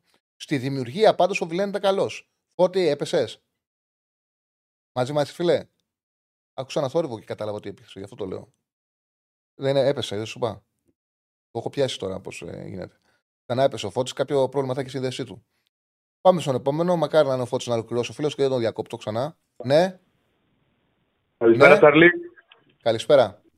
Νίκος Παναθηναϊκός. Έλα, Νίκο. Καλωρίζεις την εκπομπή, πολύ ωραία. Ευχαριστώ πολύ, φίλε μου. Ευχαριστώ. Ε, να μιλήσω χθες λίγο για το μάτι, θέλω. Αρχικά θέλω να πω ότι στα δικά μου μάτια ο Παναθηναϊκός στο μεγαλύτερο μέρος του αγώνα την έζησε την Μπράγκα. Ήταν πολύ διαβασμένες. Δηλαδή, ό,τι φάση έκανε η Μπράγκα ήταν από λάθη του Παναθηναϊκού. Δεν έφτιαξε σχεδόν καμία οργανωμένη επίθεση. Έτσι το είδα εγώ, δεν ξέρω. Σ' ακούω. Ε, είμαι πολύ υπερήφανο για την ομάδα μου, για τον κόσμο. Και επειδή συνήθως είμαι οξύθυμο μετά από ήττε, χθες ένιωσα μια χαρά. Δηλαδή, έπ- παίξαμε καλή μπάλα και όχι με εύκολο αντίπαλο. Ναι, και αυτό που έλειψε είναι η τελική εκτέλεση. Πάρα πολύ χθες. Τώρα για τις αλλαγές. Ε, δεν ξέρω γιατί ποτέ ο Γιωβάνοβιτς δεν παίζει με δύο επιθετικούς. Αυτό μπορείς να μου το εξηγήσεις εσύ. Ποια είναι η φιλοσοφία του. Κοίταξε, σου ξανατό είπα και πριν ότι όταν χάνεις, βάζεις δεύτερο επιθετικό, χάνεις σκαφ. Χάνεις και κυκλοφορία και σε δημιουργία. Υπάρχουν προπονητές, ο Γιωβάνοβιτς είναι προπονητής που τον ακούμε συνέχεια να είναι στο 80 και να λέει υπομονή, υπομονή. Και είναι σωστό. Τι σημαίνει υπομονή; Σημαίνει πάμε ορθόδοξα. Είναι πιο ορθόδοξο το παιχνίδι να έχεις έναν επιθετικό και να προσπαθείς να βγάλεις επίθεση μέσα από καλή κυκλοφορία μπάλας. Σωστό είναι. Υπάρχουν στιγμές όμως που χρειάζεται να γεμίσεις και την περιοχή. Δεν έπρεπε να το κάνει με Ναι. τίποτα το 60. Δηλαδή δεν έπρεπε στο Ναι, 60 να πρέπει. βάλεις σπόρα εντό τον Ιωαννίδη. Ναι. Όμως θα μπορούσε να έχει υπομονή και ο ίδιος να κρατήσει τον Ιωαννίδη στο γήπεδο και σε 80-82, εκεί 75-77, άμα τον γκολ δεν ερχότανε, να βοηθούσε την ομάδα στο τέλος να βάλει δεύτερο επιθετικό και αν ερχόταν το 1-0, τότε να αλλάξει, τότε να αλλάξει Να τον πήγαινε τον Ιωαννίδη Ιωαννίδης και να βάλει πίσω. τον Σπόραρ. Ο φίλος που λέει δεν παίζουμε 4-4-2 τέλος. Δεν πρέπει να είμαστε δογματικοί. Ο Παναγιώ παίζει όντως με έναν επιθετικό, όμως κάποιες στιγμές που η ενέργεια του παιχνιδιού σε κάνει να έχεις τον αντίπαλο στην περιοχή, την περιοχή την ενισχύεις. Όμως αυτό συ- πρέπει να συμβαίνει μόνο όταν έχεις εξασφαλίσει ότι θα κλείσεις τον αντίπαλο. Όταν είναι ένα παιχνίδι ίσων μέτρων, άμα βγάλεις επιθετικό και βάλεις φορ, δηλαδή παίξεις με δύο φορ, το πιο πιθανό είναι να χάσεις το κέντρος. σου. Και ουσιαστικά όχι να επιτεθείς, να γυρίσεις και προς τα πίσω. Ωραία. Και κάτι άλλο τώρα, γιατί βλέπω από χθες όλοι οι προπονητές του Facebook μιλάνε για τον Γιωβάνοβιτς, λες και δεν σε έφερε ο Γιωβάνοβιτς εδώ που είσαι. Μιλάνε για τον Γιωβάνοβιτς, λες και είναι ο Μπόλωνη. Έχει Δηλαδή πολύ δίκιο ότι σε είναι αυτό, λίγο- μην το συζητάς. Μην το συζητάς. Είναι λίγο για Champions League και τέτοια. Και μο- όλοι ξεχνάνε ότι τον Αποέλ στου 8 ο Γιωβάνοβιτ τον πήγε. Δηλαδή μιλάμε ότι ο- το Αποέλ δεν είναι ομάδα για 8 Champions League. Καλός ή κακός, χωρίς καμία προσβολή εννοείται. Ξεχνάνε Σωστό τις είναι, αυτό ιστορίε. που, σωστό είναι αυτό που λες, αλλά αυτό έγινε στο παρελθόν. Ναι, εννοείται. Ε, απλά όλοι κάνουν λάθη. Μόνο, Προπονητές μόνο, δεν μο- μπορούμε όχι, να όχι, το- μόνο και μόνο αυτά που έχει κάνει στο Παναθηναϊκό φτάνουν για να καταλάβεις ότι ναι, συζητάμε για τα λάθη. Όμως Εννοείται, το ότι όλοι μας κάνουμε έφτασε. Όμως ε, ε, το Παναθηναϊκό να διεκδικεί την είσοδο του Champions League τον έφτασε ο Γιωβάνοβιτς. ναι, Άλλο, αυτό πράγμα θέλω. είναι, άλλο πράγμα είναι η ποδοσφαιρική κουβέντα που είναι και ωραία. Ποδόσφαιρο, γι' αυτό βλέπουμε. Και να το συζητάμε. Είναι ωραία η ανάλυση, είναι ωραία. Και άλλο πράγμα η απαξίωση. Άλλο πράγμα η μη αναγνώριση. Δεν γίνεται να είσαι φίλος του Παναθηναϊκού και να μην αναγνωρίζει ο Γιωβάνοβιτς. Δεν γίνεται να είσαι φίλος του Παναθηναϊκού και να μην. που έχει ταλαιπωρηθεί η ομάδα από προπονητές, που, έχει ταλαιπωρη- που έχει ταλαιπωρηθεί ο ίδιος βλέποντας βλέποντας στο γήπεδο ε, τελείως ανοργάνωτε ομάδες και παίκτες να μην μπορούν να φτάσουν ε, την πραγματική τους αξία. Να έχει, έχουμε δει συνοθηλεύματα από τον Παναθηναϊκό πάρα πολλά και να μην Εννοείται, αναγνωρίζεις μεγάλη και να μην αναγνωρίζεις ότι ο Γιωβάνοβιτ είναι ένα απίστευτα σημαντικό κεφάλαιο για τον Παναθηναϊκό και έχει δουλέψει καλύτερα σε διάρκεια από όλους τους προπονητές που έχει φέρει ο Αλαφούζος. Εγώ νομίζω ότι ξεχνάνε. δεν είναι, δεν Ξεχνάνε. είναι εύκολο να λες διώξε τον Γιωβάνοβιτ. Δεν γίνεται να το λες αυτό το Ναι, πράγμα. ναι, Δεν γίνεται. όχι όταν πριν δυόμιση χρόνια πάλευες με τη Λαμία για αποκλεισμό κυπέλου. Έτσι. Δηλαδή, μιλάμε για ακραία βελτίωση. Δεν μπορείς να λες τέτοια πράγματα για τον Ιβάν. Γιατί στο πρόσφατο παρελθόν συμβαίνουν αυτά. Λες και όλοι, οι περισσο... όχι όλοι, εντάξει, οι περισσότεροι δεν λες και δεν θα παίξουμε γύρω παλί. Λες και αποκλειστήκαμε από την Ευρώπη. Τέλος πάντων, ναι. Και κάτι ακόμα που θέλω να πω. Ο Χουάνκαρ χθες δεν ήταν καλός. Εντάξει, οκ. Θα μπορούσε να τον κάνει αλλαγή, αλλά πιστεύω ότι η αναγκαστική αλλαγή του Γεντβάι εμπόδισε να μπει και ο Μλαντένοβιτς μέσα. Εγώ αυτό θεωρώ. Γιατί έχασε Έχασε. ήδη μια αλλαγή νωρίς. Έχασε μία αλλαγή. Όμως έχει μία αλλαγή χάθηκε, η δεύτερη αλλαγή χάθηκε επειδή βιάζεται, βιάστηκε πάρα πολύ να βγάλει τον Ιωαννίδη. Επίσης, δεν είχε στο μυαλό του ή μπορεί και να έχει στο μυαλό του, και να μην το έχουμε εμείς στο μυαλό μας, ότι σε περίπτωση που πήγαινε το παιχνίδι παράταση, θα έχει δικαίωμα για άλλη μία αλλαγή. Ναι. Το οποίο θα τους δίνει τη δυνατότητα να βάλει τον Μλαντένοβιτς. Δηλαδή, ίσως να έχει στο μυαλό του ότι στην παράταση, να, στην παράταση θα βάλει και τον Μλαντένοβιτς. Σε κάθε περίπτωση, εγώ νομίζω ότι δεν έπρεπε να πειραχτεί με τίποτα ο Πέρεθ. Αν πειραζόταν ο Πέρεθ, θα έπρεπε να μπει ο Βραζιλιάνος. Έπρεπε να βγει ο Αλμέιδα, ο, Αλμέιδα, λέω, ο Βιλένα γιατί είχε κουραστεί. Και ο Ιωαννίδης έπρεπε να μείνει στο γήπεδο ως αντίκτυπο σώμα του. Ο Βιλένα βγήκε πιο αργά από ό,τι έπρεπε, ναι. Συμφωνώ. Αυτό θέλω κι εγώ. Αλλά εντάξει, τώρα είπες κάτι πριν για το Σπόραρ, ότι πέφτει πολύ εύκολα. Έχω παρατηρήσει ότι δηλαδή φτάνει σε μια προσπάθεια και πιστεύω ότι μπορεί να κάνει περισσότερα και πέφτει, σαν να το, σαν να το κάνει επίτηδες, πέφτει και κοιτάει απευθείας τον πάγκο, δηλαδή σαν να λέει: Κοιτάξτε, έπεσα, προσπάθησα. Αυτό ήταν ότι προσπάθησα. Ε, το Έτσι είναι νιώθω. απίστευτη, είναι απίστευτη, απίστευτα εύκολη η απώλεια κατοχής του. Το οποίο στοιχίζει απίστευτα στην ομάδα. Και Ναι. συζητάγαμε τόση ώρα για αυτούς που μηδενίζουν τον Γιωβάνοβιτς. Και το άλλο όμως, ρε παιδιά, δεν αντέχεται. Δεν αντέχεται. Δεν μπορείς να θες να μου υποστηρίξει τον Γιωβάνοβιτς ε, που χρησιμοποιεί το Σπόραρ. Δεν μπορεί να θες να με πείσεις ότι ο Σπόραρ είναι καλός μόνο και μόνο για να το πω σωστά για να υποστηρίξει τον Γιωβάνοβιτς. Ναι, ναι, είναι καλός προπονητής. Ναι, δεν γίνεται να απαξιωθεί. Σ- ε, Ναι, θα είναι έγκλημα για τον Παναθηναϊκό να σκεφτούν να τον αλλάξουν. Εγώ αυτό πιστεύω. Το πιο πιθανό είναι να βρουν κάποιον πολύ χειρότερο του. Είναι δικό του που παίζει εδώ ο Παναθηναϊκός. Μαγιά του που χτύπησε πέρσι το πρωτάθλημα. Μαγιά του που έφτασε ο Παναθηναϊκός Playoff Champions League και απέκλεισε ο Μαρσέη. Όμως βλέπεις στο γήπεδο αυτό είναι λάθος. Είναι λάθος, φωνάζει. Τι να πω, να πω, κάνω κριτική που βλέπω το Βεγανίδο ότι πετάει. Ε, πρέπει να είμαι χαζός να μην καταλαβαίνω ότι αυτό είναι έργο προπονητή. Είναι έργο προπονητή. Είναι και, Και είπες προπονητή, και μάλλον πριν. έργο. Και τον Ιωαννίδη Σωστά. είναι έργο και προπονητή. Ο Πέρεθ είναι μεγάλος ηλικία. Είναι καλύτερος από ό,τι πέρσι. Ο Χουανκάρ το ίδιο.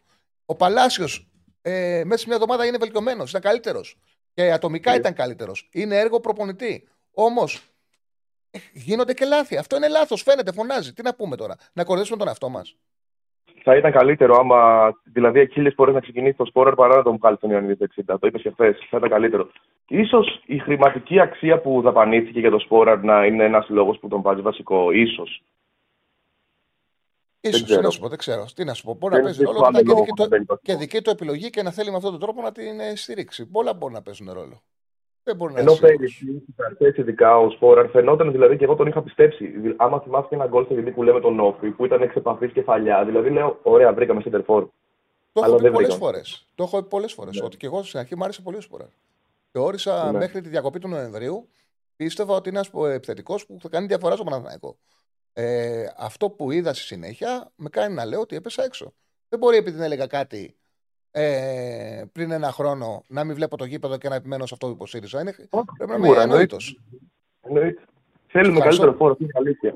Και κάτι τελευταίο, Τσάρλ. Ναι, πες το, πες το, πες το. Πες το, πες το. Εγώ θέλω στον Όμιλο, θέλω Λίβερπουλ και ταξίδι στο νησί. Αυτό. Καλή συνέχεια και καλή δύναμη. Έγινε, φίλε, σου εύχομαι. Λοιπόν, έχουμε περάσει την ε, πρώτη ώρα. Α κάνουμε ένα μικρό διάλειμμα και να επιστρέψουμε με τους φίλους. Πάμε σε ένα μικρό διάλειμμα. Πολύ μικρό θα είναι. Μην ε, φύγετε. Περιμένετε μας.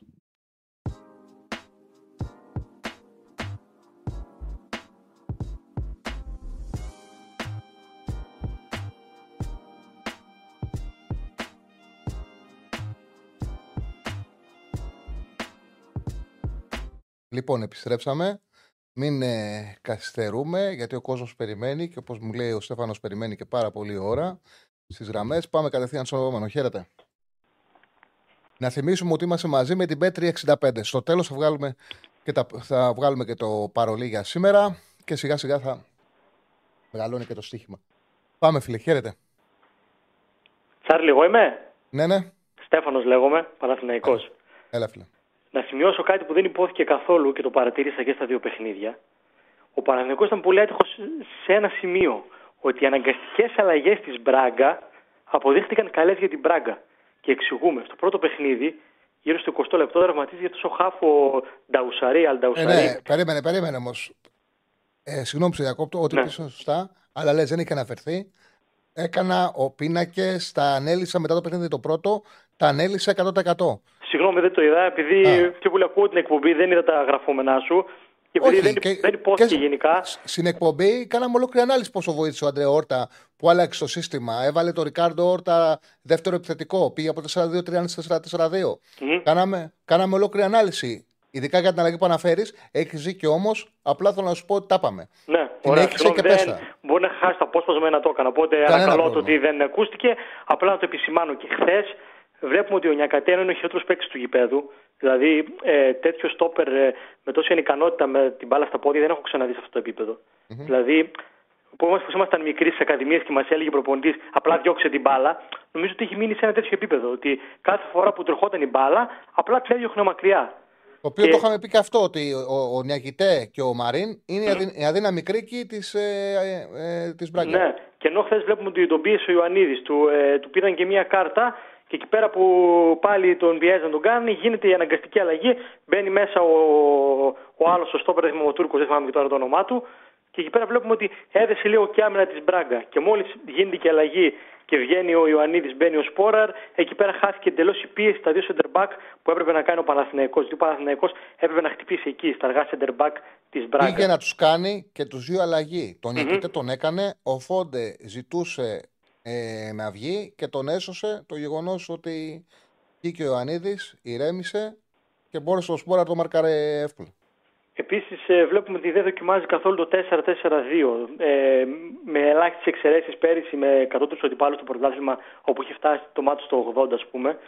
Εντάξει, εγώ είδα και πέρυσι ότι δεν είναι λειτουργικό. Δηλαδή, πέρα ότι, ο- ότι φορτώνει στην αντίπαλη περιοχή, ο Παναθηναϊκός φαίνεται ότι δεν έχει δουλέψει έτσι. Ο Το Παναθηναϊκός- σύγχρονο, πο- στο σύγχρονο ποδόσφαιρο, το 4-4-2 ήταν σύστημα, παίζεται από προπονητές όπου δουλεύουν από την πίεση, την ένταση, Μμμ. το τρέξιμο και δεν επιλέγουν μεγάλη κατοχή. Ναι, Γιατί στην κατοχή, με δύο επιθετικούς, χάνεις παίκτες. το έπαιξα ειδικά άμα- άριστα- Ειδικά έπαιξε άμα άριστα. πας, αν πας με δύο center for, center for, όπως έχει ο Παναναναϊκός σα και το Ιωαννίδης γυρνάει προς τα πίσω, είναι Μμμ. επιθετικός. Είναι επιθετικός, τότε το πρόβλημα της κατοχής και της δημιουργίας γίνεται ακόμα μεγαλύτερο. Είναι Καλή. όμως ένα, είναι όμως ένα σύστημα που μπορείς να το χρησιμοποιήσεις στο τέλος σε καταστάσεις που κυνηγάς τον γκολ και έχεις εξασφαλίσει ότι θα είσαι στην αντίπαλη περιοχή.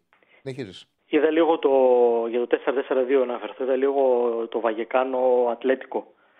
Και είδα το σημειώνω στο 4-4-2 που το παίζει πλέον χωρίς καθαρό σεντερφόρ. Δηλαδή στους δύο μπροστά έχει Γκρισμάν ε, Ντεπάη.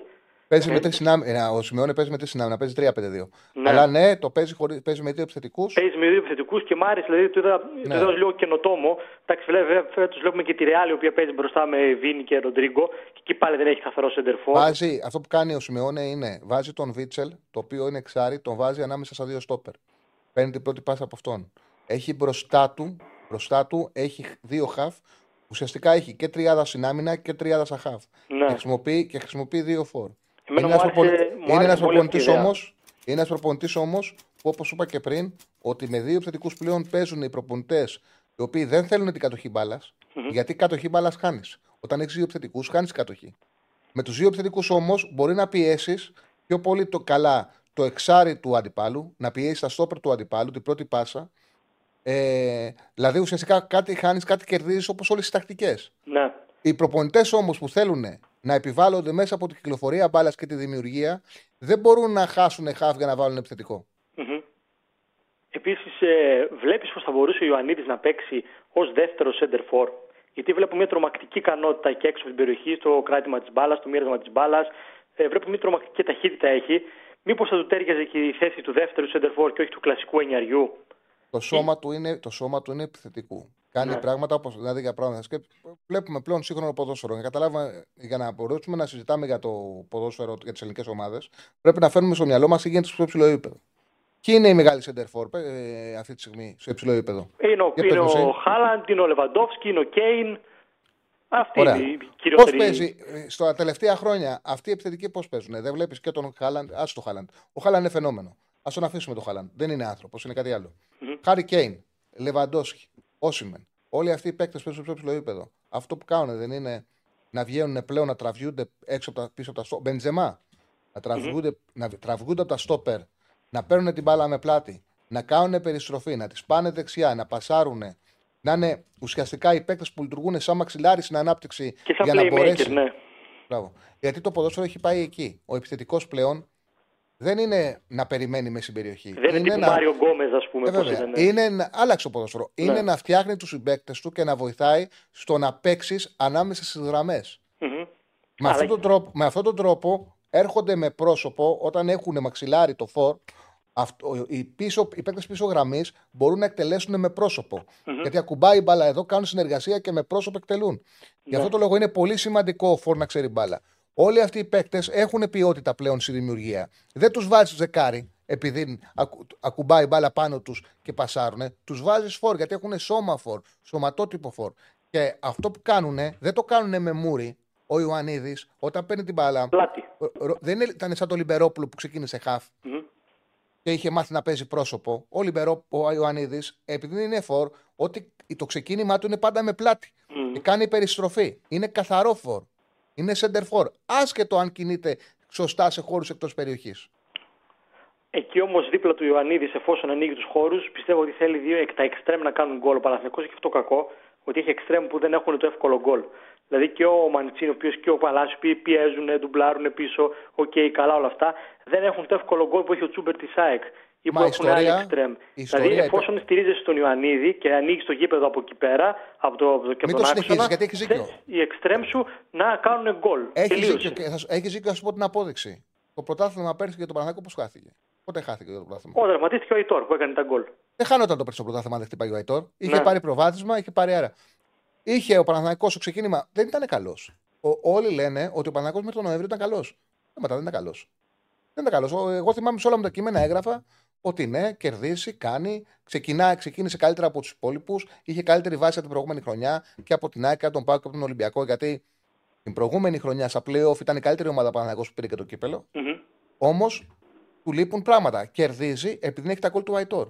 Ναι. Όταν χτύπησε ο Αϊτόρ και όπως λέει εσύ, σταμάτησε να παίρνει γκολ από τους εξτρέμ, ο Παναθηναϊκός σιγά σιγά άρχισε να φθίνει, να φθίνει, να φθίνει και έφτασε στα playoff και έχασε ένα πρωτάθλημα που φαινόταν δικό του. Γι' αυτόν Ναι. ακριβώς το λόγο. Ενώ φέτος βλέπω ότι πάλι στα εξτρέμ έχουμε θέμα, θα πάρουμε πιο πολλά γκολ από τα χαφ. Ενώ πέρυσι γκολ από τα χαφ δεν είχαμε. Δηλαδή ο Τζούρι χθες εντάξει το έχασε πολύ οριακά, έκανε πολύ καλό σουτ πάνω στην κίνηση, δεν είναι και εύκολο το σουτ. Δηλαδή, οκ, μπορεί να έχει καθαρή, καθαρό μέτωπο προς την εστία, αλλά το κάνει στην κίνηση, έτσι. Δηλαδή δεν, δεν ήταν και πολύ εύκολο. Το Ναι, έκανε- μωρέ, είναι καλός παίκτης ο Τζούρι. Ε, Και ο Παναθηναϊκός, θα ο κάνει και, Παναθηναϊκός- και ο Βιλένα πιστεύω θα κάνει γκολ. Δεν βλέπω πιστεύει τα πόδια του και ο Βιλένα. Δεν του δόθηκε ακόμα ευκαιρία να το δείξει. Αλλά με ομάδες που θα παίξουν πολύ πιο κλειστά από την Πράγκα, ειδικά στο ελληνικό πρωτάθλημα, θα κάνει τα γκολ και ο, και ο Βιλένα. Δηλαδή σε σχέση με τα χαφ που είχες πέρυσι που δεν πήρες γκολ από κανέναν, πιστεύω φέτος θα σε βοηθήσουν λίγο τα χαφ. Αλλά δεν γίνεται στο σύγχρονο ποδόσφαιρο, όπως είπες και εσύ, που ο Φόρ ανοίγει τους χώρους, να μην έχεις παίκτες γύρω του οι οποίοι να σκοράρουν. Δηλαδή αυτό που είπα και πριν, καλά τα ντουμπλαρίσματα, καλά τα τρεξίματα του Παλάσιος, αλλά είναι τσαπατσούλιδε αυτοί οι παίκτες. Έχουν αυτό κακό. Ότι έχουν πάρα πολύ καλά στοιχεία, αλλά στην τελική ενέργεια κάπου τα χαλάνε, κάπου σταματάνε. Εκεί ο Παναθηναϊκός πιστεύω, όχι βέβαια τώρα, γιατί τώρα δεν γίνεται, είτε ε, το άλλο καλοκαίρι, είτε τον ε, Ιανουάριο, αν προκύψει κάποια πώληση, είτε πρέπει να υπάρξει κάποια πώληση για να έρθει κάποιος καλός εξτρέμ. Δηλαδή, πέρα το θέμα του φόρ, που εγώ να σου πω δεν το θεωρώ δευτερεύον, εφόσον έχεις τον Ιωαννίδη, μπορείς να το βάλεις βασικό και να έχει αλλαγή το σπόρερ. Ή ανάλογα με τη φόρμα να τους εναλλάσσεις. Αλλά θέλεις έναν εξτρέμ Και βαρβάτο. περιμένουμε, περιμένουμε να δούμε και τον Σουηδό, τον Γερεμέγεφ. Περιμένουμε να δούμε και τον Γερεμέγεφ. Ναι, φόρ κουτιού εγώ τον είδα. Αυτό είναι τα πιο παλαιά σκοπή center for, λίγο από τα φιλικά που τον είδα. Είδα καλά τελειώματα, αλλά αργός. Μου φάνηκε και, αργός. ο, και ο τέτοιος και ο Σπόραρ; ε, πλέον ε, μόνο φόργο κουτιού είναι, δεν είναι κάτι άλλο. Ο Σπόρας Αυτό- ε, είναι μαχητικός, δηλαδή βλέπω ότι δίνει μάχες, πέφτει κάτω συνέχεια, ε, σηκώνεται, διαμαρτύρεται. Τις δίνει τις μάχες του, αλλά και ο Σπόρα είναι αυτό που σου είπα πριν, είναι λίγο τσαπατσούλης παίκτης. Με τον διαιτητή της είναι τη βάση του. Εύκολη πτώση, εύκολες πτώσεις κάνει και μετά μιλάει στον διαιτητή. Ναι. Ψεύτικες είναι οι μάχες του. δεν, παλεύει για να κρα... δεν παλεύει για να κρατήσει την μπάλα. Ναι. Δεν παλεύει για να κρατήσει την μπάλα. Αυτή είναι η αλήθεια. Πιστεύετε Και ευχαριστώ, ότι το κάνει εξ ολοκλήρου για να πάρει φάουλ, ας πούμε; Για να εκμεύσει το φάουλ. Ξέρω, εγώ βλέπω ένα παίκτη που δεν σέβεται την κατοχή της μπάλας. Έχει εύκολες απώλειες κατοχής. Δεν παλεύει για να κρατήσει την μπάλα. Ουσιαστικά ε, παραδίδεται. Ναι. Παραδίδεται. Αυτή είναι η αλήθεια. Αλλά μου κάνει εντύπωση η Τσάρλι που δηλαδή εντάξει, το βλέπουμε εμείς, αλλά κάτι βλέπει ο Γιωβάνοβιτς. Δεν ξέρω τι, δεν είμαι τόσο ειδικό του να, να εμβαθύνω, ούτε ξέρω τι γίνεται στις προπονήσεις. Που του έχει τόσο μεγάλη εμπιστοσύνη. Διότι όταν βγάζει τον Ιωαννίδη, ο οποίος είναι σε τρομερή κατάσταση, φάνηκε και από το Βόλο. Καταρχάς, στο μάτι με τον Βόλο, ο Ιωαννίδης ήταν εκπληκτικός. Αλλά βλέπουμε ότι είναι σε μια τρομερή κατάσταση και τον αποσύρεις τόσο νωρίς. Ε, κάτι βλέπεις στο σπόρα που δεν μπορούμε να καταλάβουμε εμείς οι υπόλοιποι. Και αυτό είναι μια πορεία που έχω και περιμένουμε στη χρονιά, ας πούμε, μπα και απαντηθεί. Τι βλέπει, ας πούμε, που δεν βλέπουμε εμείς. Κατά τα άλλα, εμπιστοσύνη στον προπονητή, τον πιστεύουμε πολύ το 90%, μην πω το 95%. Υπάρχουν πάντα κάποιοι που αντιτίθενται. Εδώ υπήρχαν κάποιοι που ήταν και ενάντια στον Ομπράντοβιτς κάποια χρόνια στο μπάσκετ. Δεν θα υπάρχουν τώρα απέναντι στον Γιωβάνοβιτς. δεν μπορεί κάποιος να είναι. Δεν μπορεί κάποιος, δεν μπορεί να είναι κάποιος ενάντια στον Ομπράντοβιτς. Ναι, ήταν κάποιοι, θυμάμαι εγώ, κάποια χρόνια ακούγονταν και για τον Ομπράντοβιτ, ακούγονταν και για τον Σάρας, ακούγονταν και, και στα πολύ καλά χρόνια του μπασκετικού Παναθηνικού υπήρχαν τρία-τέσσερα κολλημένα άτομα που πάντα θα λένε τα δικά τους. Όπως υπάρχουν και τώρα που θα πούνε για τον Γιωβάνοβιτς. Αλλά ευχαριστώ. το θέμα είναι να δούμε τι, πού θα καταλήξει αυτή η ιστορία. Σε ευχαριστώ πολύ, Τσαρλί. Καλή συνέχεια. Εγώ, εγώ ευχαριστώ. Για το φίλο Πρωτά ήταν πέναλι, δεν ήταν πέναλι του Μαντσίνη. Ήταν πολύ καλό ο διαιτή ο Ρωσάτο. Ε, 70 ή 520 ψήφοι, 70 ναι, 30 όχι. Α, για το αν θα περάσει η ΑΕΚ. Το 70% λέει ότι θα περάσει η ΑΕΚ.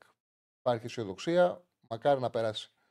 Ε, το πολύ δίκαιο λέει η Αγκατσίνοβιτς. Ειλικρινά αυτή η απόφαση. Πολύ δίκαιο η Αγκατσίνοβιτς. Ειλικρινά αυτή η απόφαση δεν χωνεύεται. Ε, λοιπόν, παιδιά, επειδή για το Αγκατσίνοβιτς, το ρεπορτάζ το ξέρω πάρα πολύ καλά. Το τι έχει συμβεί. Δεν φταίει ο Γιωβάνοβιτς για τον Γκατσίνοβιτ. Δεν έχει καμία ευθύνη ο Γιωβάνοβιτς για τον Γκατσίνοβιτ. σα ίσα που ο Γιωβάνοβιτς τον ήθελε σαν τρελό ο Γκατσίνοβιτ. Άμα δείτε κιόλας, είναι κάποια πράγματα που μπορεί εύκολα να τα καταλάβεις. Όταν είχε κάνει συνέντευξη στον Ντέμι Νικολαίδη, μετά ε, στο Monday FC στην εκπομπή που έχουν, ο Γιωβάνοβιτς είχε πει μόνος του, μόνος του ότι πήρε πολύ μεγάλη βοήθεια τον Γκατσίνοβιτ. Ήταν πολύ ευχαριστημένος από αυτό. Αυτό που είχε συμβεί τότε ήταν το εξής. Ότι στην πρώτη επαφή που είχαν κάνει ο Παναθηναϊκός με τον ε, Ατζέτη, του, του παίκτη, είχαν την ενημέρωση ότι ο Γκατσίνοβιτ θέλει να έρθει να, στην Αθήνα. Πέρασε πάρα πολύ ωραία και θέλει να έρθει να παίξει να, να, έρθει στην Αθήνα. Η ομάδα τότε η Χόφενχάιμ ζήταγε από τον Παναθηναϊκό 1,5 εκατομμύριο ευρώ για να τον αγοράσει. Και επειδή είχαν πολύ καλές σχέσεις, είπαν στον Παναθηναϊκό το εξής. Ότι κοιτάξτε να δείτε, επειδή ο παίκτης θέλει να έρθει στην Αθήνα, δεν χρειάζεται να δώσει τώρα τόσα λεφτά στα μέσα Αυγούστου, 20 Αυγούστου, 25 Αυγούστου, ή θα το πάρετε δανεικό, ή με 500-600 χιλιάρικα, θα αποκτηθεί ο παίκτη, θα πάρετε τον παίκτη.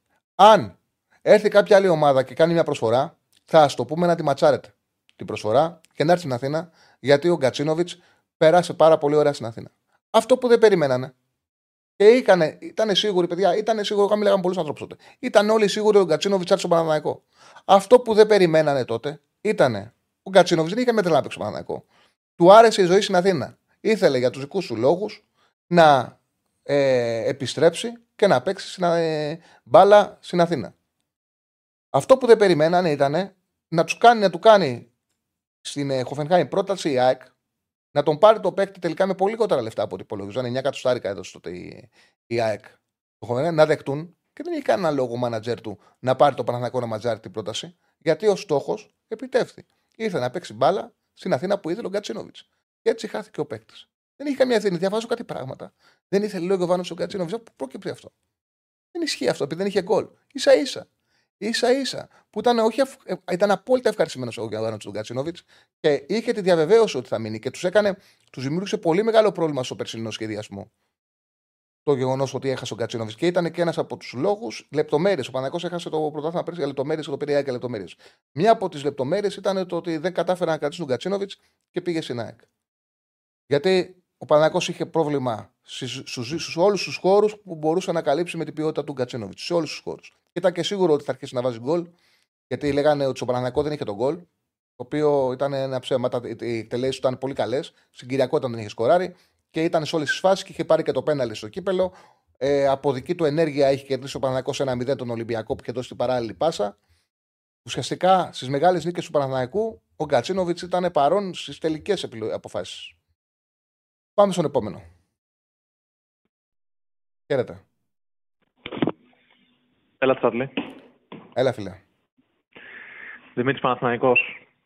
Ορμόμενος από το κείμενό σου που διάβασα το πρωί, αλλά και αυτά στην εκπομπή ήθελα να, να σταθώ σε κάποια πράγματα όσον αφορά κυρίως την κριτική προς τον Γιωβάνοβιτς στο κοουτσάρισμα του παιχνιδιού.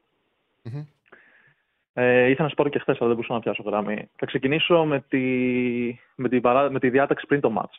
Χθες ε, ήσουν ε, σύμφωνος ότι θα έπρεπε να ξεκινήσει ο Σένκεφελντ, ε, κατά τη γνώμη σου, ο Τσέριν και ο Ιωαννίδης, κατά βάση αυτοί οι τρεις παίχτες. Ναι, ναι.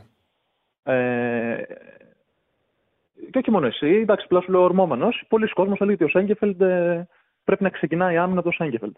Άμα, άμα Για είναι μ- υγιής, είπα. Ναι. Πρόσεξε. Αν είναι υγιής, Ναι, αν γιατί είναι- εγώ δεν ξέρω την αν είναι- κατάσταση του.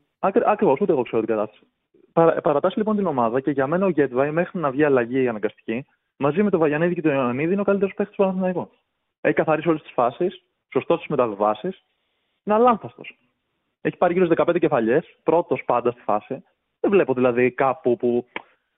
Καταλαβαίνεις πώς θέλω να το πω, ότι δεν είδα κάπου πρόβλημα. Ενώ και εγώ είχα τις επιφυλάξεις μου ότι Ε, μα εγώ δεν είπα ότι έχει πρόβλημα ο Γεβδάη. Απλά αυτή τη στιγμή Ναι, το καλός όχι. αμυντι... ο καλός αμυντικός του Παναθηναϊκού είναι ο Σέκεφελ. Ο Ναι. Γεβδάη είναι. Αυτό, ο Γε- αυτό πώς το, αυτό πώς το κρίνεις όμως, γιατί το είπες και χθες. Και εγώ διαφωνώ κατά βάση. Θα σου εξηγήσω και γιατί διαφωνώ.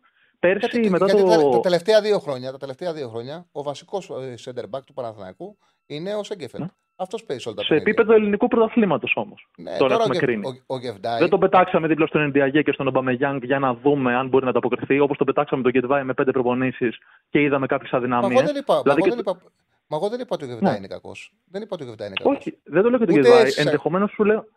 Ενδεχομένως και το Σάγκεφελ, άμα το πετούσε σε αυτά τα δύο-τρία μάτια τα δύσκολα τα ευρωπαϊκά, θα μπορούσε και αυτός σε κάποιες φάσεις να έχει Ασφαλώς, εκτεθεί. το- με το πρόβλημα ήταν συνολικό του Παναθηναϊκού στην άμυνα. Ούτε το Μάγνουσον έκλει- έκρινα. Α, α, Ούτε, το- α, μπράβο. Άρα, ούτε, λοιπόν, ούτε, το, ούτε το ότι ο Παναθηναϊκός, ούτε τα έβαλα με κάποιον παίχτη που ο Παναθηναϊκός Όχι δεν εσύ μπόρεσε στο πρώτο συγκεκριμένα. ημίχρονο. Όχι, απλά για να γίνει κατανοητό. Ούτε, Ναι. ούτε θεώρησα ότι δεν πρέπει να παίξει κάποιος παίκτης γιατί η Μαρσέη δημιούργησε πρόβλημα στο pressing. Γιατί ήταν κάτι συνολικό και, η απο- και αυτό που έλεγα ήταν ότι πρέπει ο Παναθηναϊκός συνολικά να δει το βίντεο με τη Μαρσέη για να μπορέσει να αντιμετωπίσει το ποδόσφαιρο που παίζεται σε τέτοια ένταση. Μμμ. Βέβαια, και οι παίχτε της Μαρσέκ ήταν ένα επίπεδο πάνω από τους παίχτε στην πλάκα και σε βάση έντασης και ικανοτήτων. 100%, 100%. η μεσοεπιθετική. Άρα λοιπόν 100%. ερχόμαστε σε, ένα, ερχόμαστε σε ένα τέτοιο το οποίο ναι, μεν κάνουμε κάποιες εικασίες κι εμείς βλέποντας κάποια πράγματα παραπάνω και μπορούμε κι εμείς να κάνουμε τις προβλέψεις μας και τα σχετικά. Αλλά αποδεδειγμένα δεν μπορούμε να ξέρουμε άμα ο Τσέρεν, άμα έπαιζε, θα ήταν καλύτερος από τον Βιλένα, άμα ο Σέγκεφελ θα ήταν καλύτερος από τον Γέτβαϊ. Όλα κρίνονται εκ του αποτελέσματος. Στο μόνο πράγμα που συμφωνώ είναι ότι κατά βάση ο Ιωαννίδης άξιζε στο χθεσινό μάτς να ξεκινήσει βασικός. Με Ένα βάση λεπτό, την ένα εικόνα του και έπρεπε να Ένα πάρει την λεπτό. ευκαιρία. Ναι. Όλες, όλες οι κουβέντες κάνω, όλες μου οι απόψεις, δεν είναι καμία που συρίζεται στο μυαλό μου, είναι πράγματα τα οποία τα δείχνει το γήπεδο. Ποτέ δεν θα βγω και θα πω για τα πάντα, για τα πάντα στο ποδόσφαιρο. Ποτέ δεν θα με ακούσει να πω πιστεύω ότι θα έρθει αυτό. Ποτέ. Δεν είναι λάθος. Πιστεύω ότι Για τον θεωρώ Τζέριν, ότι- πώς έκρινες ότι Για τα έπρεπε να πάντα. ξεκινήσει, βασιζό, βασιζόμενος σε ποιο σκεπτικό Βασιζόμενο, έπρεπε να βασι, ξεκινήσει; βασιζόμενος στην εικόνα που είχε ο Βιλένας στα προηγούμενα παιχνίδια και στην εικόνα Μμμ. που είχε ο Τσέριν στα προηγούμενα παιχνίδια. Από Και ο άποψη Τσέριν δεν είχε καμιά ιδιαίτερη από- καλή άκουσε με, εικόνα. αυτό Από το μάτι. άποψη. Έτσι λες εσύ, εγώ έχω την άποψή μου. Από άποψη Ναι, και εγώ, αθλητικότητα. εντάξει. Δεν λέγει εγώ από, αυτό άπ- κάνω. ναι, ναι, από άποψη αθλητικότητας, ο Τσέριν. Επειδή απλά λες κάτι διαφορετικά πράγματα από αυτά που είπα. Από άποψη Ναι. αθλητικότητας, ο Τσέριν αυτή τη στιγμή είναι σε καλύτερη κατάσταση. Το παιχνίδι με την Μπράγκα, αυτά τα παιχνίδια θέλουν αθλητικούς σκαφ και γι' αυτό το λόγο πίστευα ότι θα μπορούσε να βοηθήσει περισσότερο ο Τσέριν. Ασφαλώς, ο προπονητής παίρνει τις αποφάσεις, ο προπονητής παίρνει τις επιλογέ. Εμείς τις σχολιάζουμε. Αν είδες κιόλας στην εκπομπή, εγώ δεν έκατσα να κάνω κριτική γιατί ξεκίνησε το Βιλένα και μάλιστα πάρα πολλοί κόσμοι ε, ε, λέει και συγχειρίζεται ότι ο Βιλένα δεν είναι καλό στο πρώτο ημίχρονο. Έχω διαφορετική άποψη. Θεωρώ ότι οι αποφάσεις που πήρε ο Βιλένα μέχρι το 50-55 που κουράστηκε ήταν πάρα πολύ σωστές και πάρα πολύ καλές. Εμένα ο Βιλένα μου άρεσε χτε. Πιστεύω και μάλιστα και όταν το πήρε ο Παναθηναϊκός, επειδή τον ξέρω τον παίχτη, θεωρώ ότι θα τον βοηθήσει πάρα πολύ στη δημιουργία γιατί έχει ποιότητα και σωστή στόχευση, σωστή, σωστή στόχευση όπου θα πάει η μπάλα. Και αυτό σε όλο εκείνο το διάστημα μέχρι το 50-55 φάνηκε. Είναι πολύ καλός ε, playmaker από χαμηλά ο Βιλένα. Έχει ποιότητα σαν ποδοσφαιριστής. Νίξ. Εμένα το πρόβλημά μου είναι το εξής. Απλά ε, αυτά προσπαθώ να σου τα πω για, τον, για να καταλήξω. Ε, το πρόβλημά μου είναι ότι έχει τελειώσει ένα παιχνίδι, μια σειρά αγώνων βασικά για τον Παναθηναϊκό, και η όλη κριτική έγκυται στο ότι προφανώς υπάρχει απογοήτευση που δεν πέρασε η ομάδα, με βάση την εικόνα του παιχνιδιού και ότι έβλεπες ότι μπορούσε κάπως να τη ματσάρει αυτή την ομάδα και στις λεπτομέρειες θα μπορούσε να είναι το αποτέλεσμα υπέρ του. Με ενοχλεί ότι έγκυται όλη η κουβέντα. Και όχι μόνο γενικά και η δημοσιογραφία, και το γενικότερο κλίμα τώρα σου αναφέρω. Έτσι, μην το παίρνεις προσωπικά τι λε εσύ. Το γενικότερο Όχι, κλίμα. Ότι, σ- ότι για την αλλαγή του Ιωαννίδη και ότι ήταν φοβικός. Δηλαδή, δεν μπορεί στο ένα μάτς με την Μπράγκα ή τη Μαρσέικ να λέμε πήγε ο Γιωβάνοβιτς με το πλάνο του μέχρι το 95 και δικαιώθηκε και μαγιά του. Και στο επόμενο παιχνίδι που το παιχνίδι στραβώνει να λέμε γιατί δεν έκανε αλχημίες δύο φόρ και βάλε φοβικός και δεν ε, τόλμησε. δηλαδή, να σου κάνω- είναι να- κάποια να σου κάνω- πράγματα τα οποία μου να σου μου κάνω μια ενοχλούν ερώτηση. διαχρονικά στη δημοσιογραφία αυτά τα Να, πράγματα. να, να σου κάνω μια ερώτηση. Να, μου κάνεις, ναι. Εγώ δεν μπορώ να απαντήσω και να απολογηθώ για το σύνολο του τύπου. Εγώ θα σου πω για τη δική μου την εκπομπή.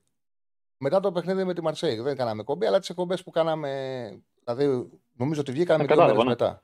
Δύο μήνε μετά. Με άκουσες να λέω, δε- δεν με άκουσες να σχολιάζω ότι είναι λάθος που μπαίνει ο Ιωαννίδης στου 60. Και ότι ο Μμμ. Ιωαννίδης πρέπει να είναι βασικός φόρ του Παναθηναϊκού. Εννοείται, Εχθές, το είπες, ναι. εχθές που έκανα εκπομπή, δεν είπα ότι αν είναι να ξεκινήσει ο Ιωαννίδης και να το βγάλει στου 60, Θα καλύτερα πρέπει να, να μην, ξεκινήσει ξε... το σπόρο και να μπει αλλαγή. Καλή- Ακριβώς. Ναι. καλύτερα να μην ξεκινήσει. Ε, εγώ να σου βλέ- ρωτήσω κάτι οπότε, άλλο. βλέπει, για- οπότε, για- βλέ, οπότε βλέπεις, πρόσεξε, θα σου πω, θα σου πω, ας, απλά ας Ναι. να το ολοκληρώσω. Οπότε βλέπεις, επειδή εμένα είναι κάτι το οποίο με ενοχλεί πάρα πολύ να συμβαίνει, με ενοχλεί πάρα πολύ για αυτό το λόγο, ε, νιώθω την ανάγκη, επειδή είσαι ένας σκεπτόμενος άνθρωπος, να, σου- να σου το πω. Ε, με ενοχλεί κάποιος να μιλάει για το ποδόσφαιρο και να είναι εκπομπές σου αυτοτελές επεισόδια. Δεν είναι αυτοτελή επεισόδια οι εκπομπές μου. Έχουν, έχουν συνέχεια. Θέλω να σου πω κάτι. Έχεις πάρα πολύ δίκιο, φίλε. Πάρα πολύ δίκιο. Το καταλαβαίνω. Που σε ενοχλεί, που, στέκονται, που στέκεται η συζήτηση στη λεπτομέρεια, στο γιατί χάθηκε η πρόκληση του 60 λεπτό και δεν ακούς Μμμ. περισσότερο αυτό που πρέπει να ακούγεται ότι ο Παναθηναϊκός πραγματικά είναι βελτιωμένος, ο, πραγμα... ο Παναθηναϊκός έχει κερδίσει επίπεδο και γι' αυτό το λόγο και, νιώ, και εγώ, ξεκινώντας την εκπομπή, ξεκινώντας οτιδήποτε πράγμα να κριτικάρω, να αναλύσω, νιώθω την ανάγκη πάντα να λέω πόσο καλή δουλειά έχει κάνει ο Γιωβάνοβιτς. Ότι αυτό που βλέπουμε είναι 100% τα έργο του ανέφερες, ναι. Γιωβάνοβιτς. Το, ανα- το λέω συνέχεια. Όσες φορές έχω πάει να κριτικάρω, όχι τον Γιωβάνοβιτς, έναν επιτυχημένο προπονητή που θεωρώ ότι δίνει μάχη υπερβατική και να κριτικάρω όχι αυτό, να κριτικάρω επιλογές, να κριτικάρω τι έκανε το παιχνίδι, πάντα νιώθω την ανάγκη να υπερασπιστώ τη δουλειά του. Όμως, πρόσεξε. Σκέψου πόσο κενή θα είναι μια εκπομπή και πόσο αδιάφορη να την παρακολουθήσεις. Άμα στέκεσαι μόνο στη μεγάλη εικόνα που συμφωνώ μαζί σου είναι η πιο σημαντική και δεν πας να πεις και σε λεπτομέρειε που κρίνουν κάποια Άμα λέμε πράγματα τα και ίδια και κάνουν, τα τη- ίδια. και κάνουν τη διαφορά. Γιατί, ναι, ναι, έχεις πολύ δίκιο. Ναι, δεν μπορώ να μην το πω. Ο Γιωβάνοβιτς είναι εκπληκτικός προπονητής. Είναι πολύ σημαντικό για τον Παναθηναϊκό που τον έχει. Η δουλειά του έφερε τον Παναθηναϊκό να δίνει αυτό το μάτς και να γεμίσει το ΆΚΑ. Αλλά ρε γαμώτο, έγιναν όλα αυτά. Αλλά η διαχείριση από το 60 και μετά ήταν λαθασμένη. Όπως πιστεύω ότι το αρχικό του σχέδιο, ας έγιναν κάποια πράγματα. Εγώ το κάνουμε συζήτηση. Δεν σημαίνει το ότι επειδή δεν έλεγα εγώ πριν το μάτς ότι πρέπει να βάλει τον ε, Τσέριν ή και όχι τον Βιλένα. Δεν βλέπω ότι ο Βιλένα έπαιξε καλά. Mm. Ο προπονητής; Παίρνει αποφάσεις και αυτές κρίνεται. Έπαιξε πολύ καλά ο Βιλένα, δεν το είπα. Δεν είπα ότι ο Βιλένα ήταν πολύ καλός μέχρι το 50-55. Μετά κουράστηκε όμως. Αυτή είναι η πραγματικότητα. Ε, ε, το αρχικό του σχέδιο του Γιωβάνοβιτς ήταν πολύ καλό. Δεν συζητάγαμε εδώ χτες και λέγαμε ότι πρέπει να χτυπήσει το Μάριν στο Νιακητέ. Να Όχι. καταλήξω να πω Α, και ε, το τελευταίο εύκολο, για να απλά να το πω κλείσω. αυτό. Απλά να το πω Ναι, αυτό. πες. Εύκολο είναι εγώ να βγαίνω και να λέω πρέπει να χτυπήσει. Το δύσκολο όμως είναι να βλέπεις μια ομάδα να έχει Μα σχέδιο από και εκεί βγαίναμε πλάνο συνέχεια. και να το 50 φορές καταφέρνει. βγήκαμε τα δεξιά. Και να το καταφέρνει. Και ο Παναθηναϊκός το έκανε. Δηλαδή κάτι το οποίο ένας ο οποίος βλέπει όλη μέρα ποδόσφαιρο και σου λέει ότι ναι, εκεί έχει αδυναμία η Μπράγκα, ο προπονητής πετυχαίνει, γιατί αυτό είναι το δύσκολο. Το εύκολο να το βλέπεις, το δύσκολο να το κάνεις. Με συνδυαστικό ποδόσφαιρο να χτυπάει συνέχεια από εκεί. Γι' αυτό το λόγο και εγώ στο ημίχρονο κάνω post και λέω: Ο Παναθηναϊκός είναι πολύ καλά διαβασμένος, του λείπει μόνο τον Να γκολ. το εκμεταλλευτεί. Ναι. Σε πήρα μονότερμα, συγγνώμη. Σα- Ε, ολοκλήρωσε, συνέχισε. Τι έγινε; Μμ. Έλα, φίλε μου. Λοιπόν, τελευταίο για να κλείσω. να- Όχι, δεν, δεν, δεν πειράζει. Δεν πειράζει. Αυτά, ε, δεν, απλά δεν ήθελα να σταθώ στο μάτσο γιατί όλοι τα ίδια είδαμε. Δηλαδή, εντάξει. Ναι, μ' ακούς, Ναι, καθαρά, ναι. Φαρλή, Τα ακούω πεντακάθαρα, φίλε. Περιμένω να. ακούμε. Ναι, ναι, εγώ σε ακούω καθαρά. Σε μ' ακούς; Έλα, φιλέ. Ναι, ναι, ωραία. Τελευταίο που θέλω να πω για, το, για, για, για τα δύο. Για τα... Έχω μια καθυστέρηση απλά. Για τα δύο φορ, για τα δύο φορ ήθελα να σου πω το εξής. Έχουμε δει και τον Ολυμπιακό. Ε, με καλή ομάδα, με φορ με Τικίνιο, Ελαραμπή, Χασάν, με καλά φορ στις, καλές του, στις τελευταίες τις καλές του βραδιές. Τις φορές που έχει τολμήσει να παίξει με δύο φορ, να πετυχαίνει το αντίθετο αποτέλεσμα. Να, να χαλάνει γραμμές και εκείνη που σου δίνει την εντύπωση ότι πας να πιέσεις και έχεις το momentum, να, σπάει, γραμ- να σπάνε γραμμές, να χάνονται τα half και να δυσκολεύεται να πάει μπάλα μπροστά. Επομένως και αυτό είναι μια εικασία ότι μετά το 70 θα γινόταν καλύτερα. Είναι μια εικασία που βγάζει κάποιο νόημα, αλλά επειδή το παιχνίδι του Γιωβάνοβιτς είναι από τα άκρα και επειδή η αδυναμία της Μπράγκα ήταν και σε εκείνο το σημείο, θεωρώ ότι θα ήταν λάθος να αποδυναμώσει είτε τα half είτε να βγάλει το ένα extreme και να παίξει με δύο φορ για να ακολουθήσει αυτό το πλάνο. Αυτό πάλι όμως είναι εικασία. Δεν μπορεί να επιβεβαιωθεί από τίποτα. Ευχαριστώ πάρα πολύ, φίλε μου. Σε ευχαριστώ πάρα πολύ. Να είσαι καλά. Λοιπόν, ε, ο Εμπαπέ μόνος στην ΑΕΚ θέλει, αλλά α, είναι μια συζήτηση που κάνετε μεταξύ σας μάλλον. Ε, Πολύ καλή δουλειά Γιωβάνοβιτς και δύο ήττες από μέτρια ομάδα παιχνίδια πρόκληση. Εγώ πιστεύω ότι έπρεπε να περάσει. Δεν είναι μέτρια ομάδα η Μπράγκα. Έχει, είναι επιθετικά πολύ καλά δουλεμένη. Έχει βέβαια δυναμίες. Ο Παναναναϊκό, εγώ θεωρώ ότι ήταν πιο έμπειρος, θα μπορούσε να περάσει. Είναι μια καινούρια προσπάθεια όμως. Ο Παναναναϊκό ήταν πολλά χρόνια εκτός Ευρώπης. Είχε πολλά χρόνια να δώσει το παιχνίδι. Και γι' αυτό το λόγο αποκλείστηκε σε κάποιες λεπτομέρειες. Πάμε στον επόμενο φίλο. Χαίρετε. Χαίρετε. Έλα, φίλε. Θα λέω φώτιση με πάλι, ελπίζω να μην πέσει πάλι γραμμή. Δεν μιλάω καθόλου, πες τα μόνος σου γιατί έχεις πέσει δύο φορές. Εντάξει, δεν πειράζει. Λοιπόν, ε, τίποτα. Είχα μείνει στο Βιλένα, το αντι-Τσέριν. Ε, αυτό θέλω να πω, ότι ο Τσέριν έπρεπε να παίξει κατά τη γνώμη μου. Είναι πιο τρεχατήρι, μπορούσε να μαρκάρει και μπορούσε να παίξουμε λίγο καλύτερα τον άξονα. Και μετά, άλλα δύο πραγματάκια. Θεωρώ ότι ήταν μεγάλο ρίσκο να βάλει τον Αϊτόρ, του οποίου του έχει δώσει ένα μισάωρο, τρία τέταρτα πόσο του είχε δώσει με τον Βόλο. Το παιδί δεν έχει παίξει σε επίσημο μάτι κανονικά, έτσι. Ε, και είναι ένα ρίσκο που μπορεί, μπορούσε να εκθέσει και τον ίδιο τον παίχτη. Και νομίζω ότι το έκανε. Ε, γιατί δεν είναι έτοιμος. Ε, εκεί που μπορούσε να βάλει να παίξει με δύο φορ και τα δύο αυτά φορ να ανοίξουν λίγο την άμυνα. Γιατί ε, δεν ξέρω αν το θυμάσαι, όταν έπαιρνε την μπάλα ο Ιωαννίδης, πέθανε τριπλό μαρκάρισμα πάνω του. Άμα βάλει δεύτερο φόρ, δεν θα μπορούν να το κάνουν αυτό. Δεν θα μπορούν να πάνε τα δύο center back πάνω στον Ιωαννίδη, συν ο ένας από τους δύο πλάγιους back. Θα έπρεπε να σπαστούν λίγο. Και να του δώσουν λίγο χώρο. Απλά τι συμβαίνει. Να είμαστε τώρα δίκαιοι. Εύκολο να, να λες από το σπίτι σου, βάλε από το είναι να βάλει δύο φόρ. Άμα βάλεις δύο φόρ, τι σημαίνει; Δύο χαφ, Πέρες Βιλένα, Ιωαννίδης ε, Σπόραρ. Όλη αυτή την απόσταση που θα υπήρχε θα μπορούσε εύκολα να εκμεταλλευτεί η Μπράγκα και να κάνει γκολ στην αντεπίθεση. Ουσιαστικά να δημιουργηθούν χώροι. Γι' αυτό το λόγο λέω ότι η τελευταία επιλογή που θα πρέπει να έχει ένας προπονητής ήταν στο συγκεκριμένο παιχνίδι, αν κυνήγαγε ένα γκολ πρόκλησης, να παίξει με δύο φόρ στο τέλος. Δηλαδή, πρώτα και να το κάνει αυτό, θα έπρεπε να φροσκάρει τον άξονα του, να ξεκουράσει τα πόδια των Πέρες Βιλένα, να έχει αρά ο Τσέριν, να έχει πάει στο 80-81, να μην έχει βάλει τον κόλλο Παναθανικό, να είναι στο 0-0 και να πει στο τέλος, έτσι και αλλιώς και οι Πορτογάλοι από την ανάγκη που θα έχουν για να κρατήσουν το 0-0 θα πάνε πίσω. Να βάλω δύο επιθετικούς, μπας και το βάλω και με το που το βάλω να τραβήξω τον έναν και. Να τραβήξω τον έναν στον πάγκο και να ξαναβάλω τρίτο χαφ, ώστε να μπορέσω να ξαναπέξω ξανά σε μια ισορροπία το σύστημά μου. Αυτή θα ήταν η λογική. Και αυτό θα γινόταν κανονικά. Τώρα έχει πάρει μια επιλογή ο Γιωβάνοβιτς, ό,τι και να γίνει στο 60 να βάζει τον ένα φόρ, να βγάζει τον άλλον. Και αυτή η επιλογή οδήγησε στο να μην έχει δυνατότητα ο Παναθανικό να παίξει με δύο φόρ. σω θα μπορούσε να γίνει αν ήταν διαθέσιμος στην αποστολή ο Γερεμέγεφ. Δηλαδή, αν είχε τρεις φόρ ο Παναθανικό στην αποστολή. Γιατί όσο έχει πάρει αυτή την απόφαση ο προπονητής στο 60 να αλλάζει τον φορ, δεν θα δούμε ποτέ κάτι τέτοιο, ρε παιδί μου. Στο τέλος να κλείνει τον αντίπαλο και να βάζει και δεύτερο επιθετικό για 7-8 λεπτά στο τέλος. Ναι, το καταλαβαίνω αυτό. Απλά ε, τι θέλω να πω τώρα. Ε, OK, okay, έχει πάρει δύο φορ μόνο στην αποστολή, το καταλαβαίνω. Και εντάξει, για να μην είμαι άδικος, έτσι, δεν είμαι κατά του Γιοβάνοβιτς σε καμία περίπτωση. Εγώ μόνο για αυτά τα δύο ματς μιλάω. Τώρα, όχι για, τη, για το τι έχει κάνει ο Γιοβάνοβιτς για το ομάδα, νομίζω αυτό το ξέρουμε όλοι οι Παναθηναϊκοί.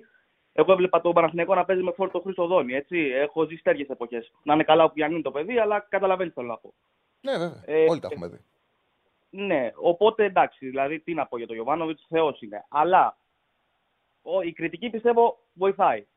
Και επίσης, από το πρώτο μάτι με την Μπράγκα, θυμάμαι στο Χουάνκα συγκεκριμένα, του κλείναν τη γραμμή. Ο Χουάνκα γενικά με το δεξί καθόλου, τίποτα το παιδί. Οπότε έπαιρνε τη γραμμή, αυτό είναι το παιχνίδι του, να παίζει πάνω στη γραμμή.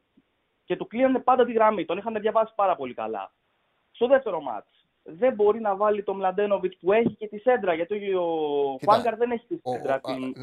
ναι. Όχι, νομίζω το να δει στο Χουάνκαρ, το όπλο του Χουάνκαρ είναι το οποίο το έκανε και στο ΑΚΑ, απλά έβγαλε κούραση στο τελευταίο κομμάτι, παρότι έχει βγει πάρα πολύ καλά σεζόν έχει πάρα πολύ, είναι πολύ γρήγορος. Πολύ γρήγορος στο να φεύγει η πλάτη του αντίπαλου μπακ. Και ο Παναναναϊκό το αξιοποιεί αυτό και γι' αυτό το λόγο για να το εκμεταλλευτεί ο ακόμα περισσότερο Γιωβάνοβιτς ήθελε ο αριστερός στόπερ να έχει καλή, καλή πάσα και πήρε το Μάκουσον να, να αξιοποιεί αυτή την κίνηση του Χουανκάρ με μεγάλη πάσα. Δεν πρέπει να ξεχνάμε ότι συνήθως στα περισσότερα παιχνίδια, ειδικά σαν εντός οι καλές ευκαιρίες βγαίνουν από αυτή την κίνηση του Χουάνκαρ και σέντα του Χουάνκαρ. Έχει καλή σέντρα ο Χουάνκαρ για μπακ. Πολύ καλή σέντρα. Έχει πολύ καλά ανεβάσματα. Και στο ένας με έναν πάρει την μπάλα πάνω στο τρέξιμό του, την ανοίγει και περνάει τον, ε, τον αντίπαλό του. Μην τον αδικούμε επειδή είναι έχασε δύο κοντρόλ. Έχει ξεκινήσει πολύ καλά τη σεζόν. Όντως έχασε δύο, δύο, δύο κοντρόλ. Όντως έπρεπε να βγει για να μπει ο Μλαντένοβ γιατί είχε κουραστεί. Ε, είχε πιέσει, είχε βάλει και το και εξτρέμ κανονικό του Τζουμά από τη συγκεκριμένη πλευρά. Είχε πιέσει και τον είχε, κουρα, τον είχε κουράσει η Μπράγκα τον Χουάνκαρ. Οπότε, έχω προσέξει ότι με το φώτι, οπότε εγώ μιλάω, πέφτει η γραμμή, κάποιο πρόβλημα θα, θα υπάρχει. Κάτι ήθελα να πω από τα μηνύματα που είδα και το ξέχασα. Κάτι είχα διαβάσει και ήθελα να το σχολιάσω. Τέλος πάντων. Το, το Πολ πόσο ήρθε; Αποκλείεται. Γιατί 61-31 πόσο κάνει; 92. Είσαι σαν τους δημοσκόπους. Που... λοιπόν, πάμε στον επόμενο. Χαίρετε. Χαίρετε. Ναι, φίλε. Ναι, εγώ είμαι. Ναι, εγώ είμαι. Ναι, ναι. ναι φίλε. Αλέξης Πάου. Καλησπέρα. Ε, Αλέξης Πάου. Έλα, Παγκουζή. Ε, είπαμε στον Πάου χθες το μόλ του Ιωβάνοβιτ. Ήταν δεν έπαιξε με δύο φορ στο τέλος του τελευταίου 20 λεπτό. Και πάμε τώρα στον Πάουκ. Έτσι ένα μικρό σχόλιο για χθες. Τσάλι, πώς το βλέπεις τις μεταγραφές; Βάζει πολύ ποιότητα και με το ΠΕΙΤΕ και με τον ε, Μάρκος, Μάρκο Αντώνιο. Βάζει δύο παίκτες σε χώρους που χρειαζόταν καλύτερη ποιότητα, χρειαζόταν δημιουργία. Νομίζω ότι αλλάζει πάρα πολύ ο Πάοκ με αυτές τις μεταγραφές, γιατί έχει ένα ελληνικό κορμό με νέα παιδιά που έχουν πολύ ταλέντο και από παίκτες με ποιότητα θα βοηθούν. Να τους δούμε και όλα σε τι κατάσταση βρίσκονται, πώς θα δέσουν με την ομάδα, πώς θα τους αξιοποιήσει ο Λουτσέσκου.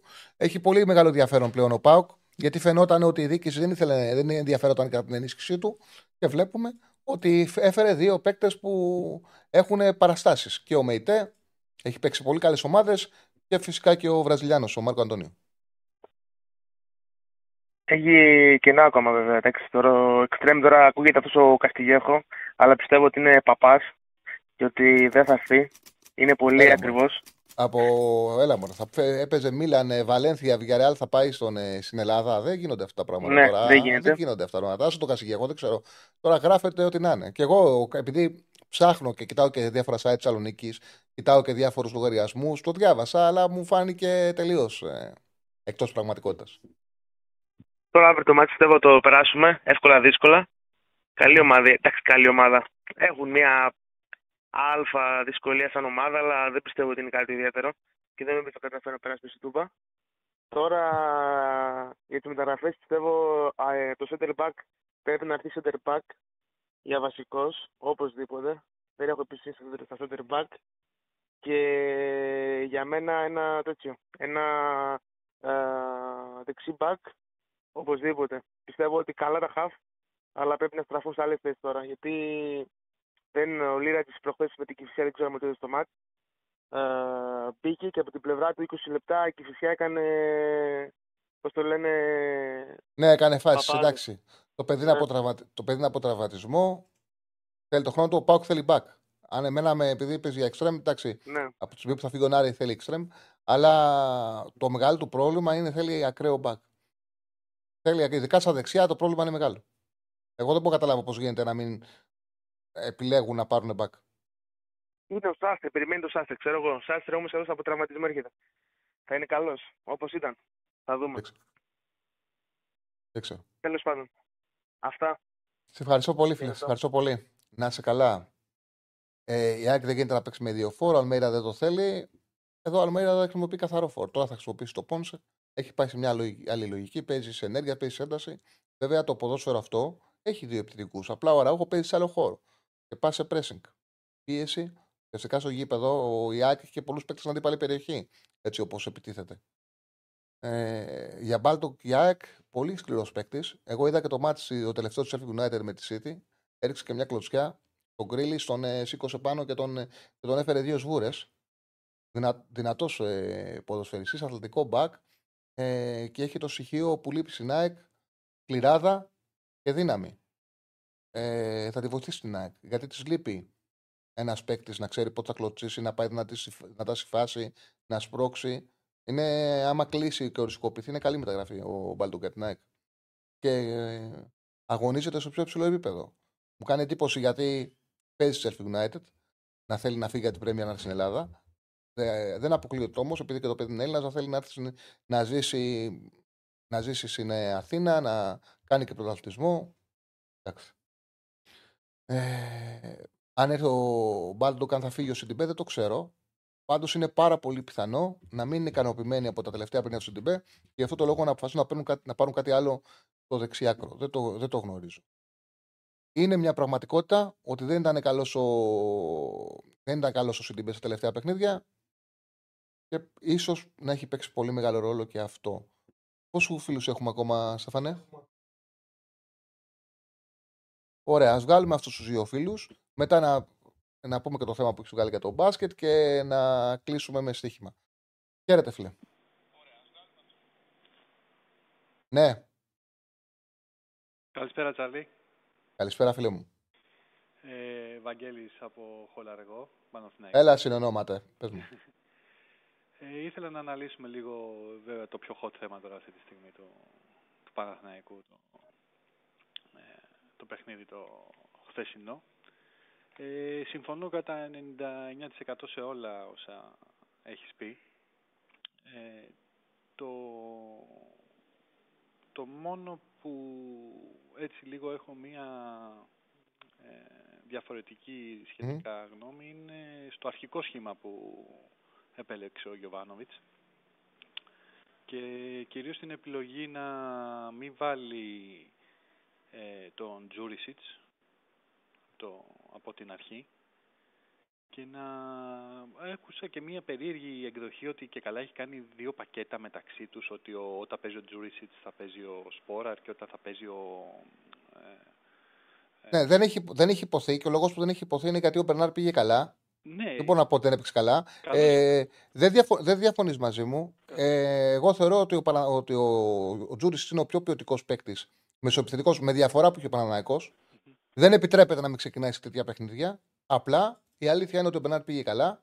Και επίσης δεν έχει βρει ένα πλάνο. Ακόμα είναι πολύ νωρίς. Θα γίνει στη διάρκεια. Να μην φαίνονται οι αδυναμίες που είχε ο Παναναναϊκός όταν παίζει ο Τζούρισιτ.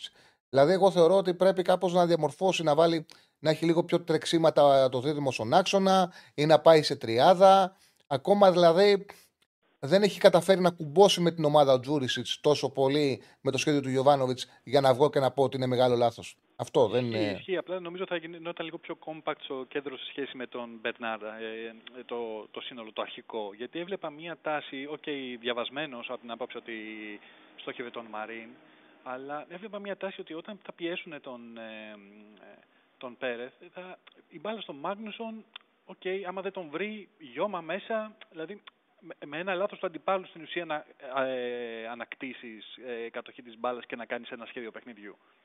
Ε, στην αρχή με προβλημάτισε λίγο αυτό. Ε, ευκαιρίες δεν είναι ότι δεν έκανε, έκανε.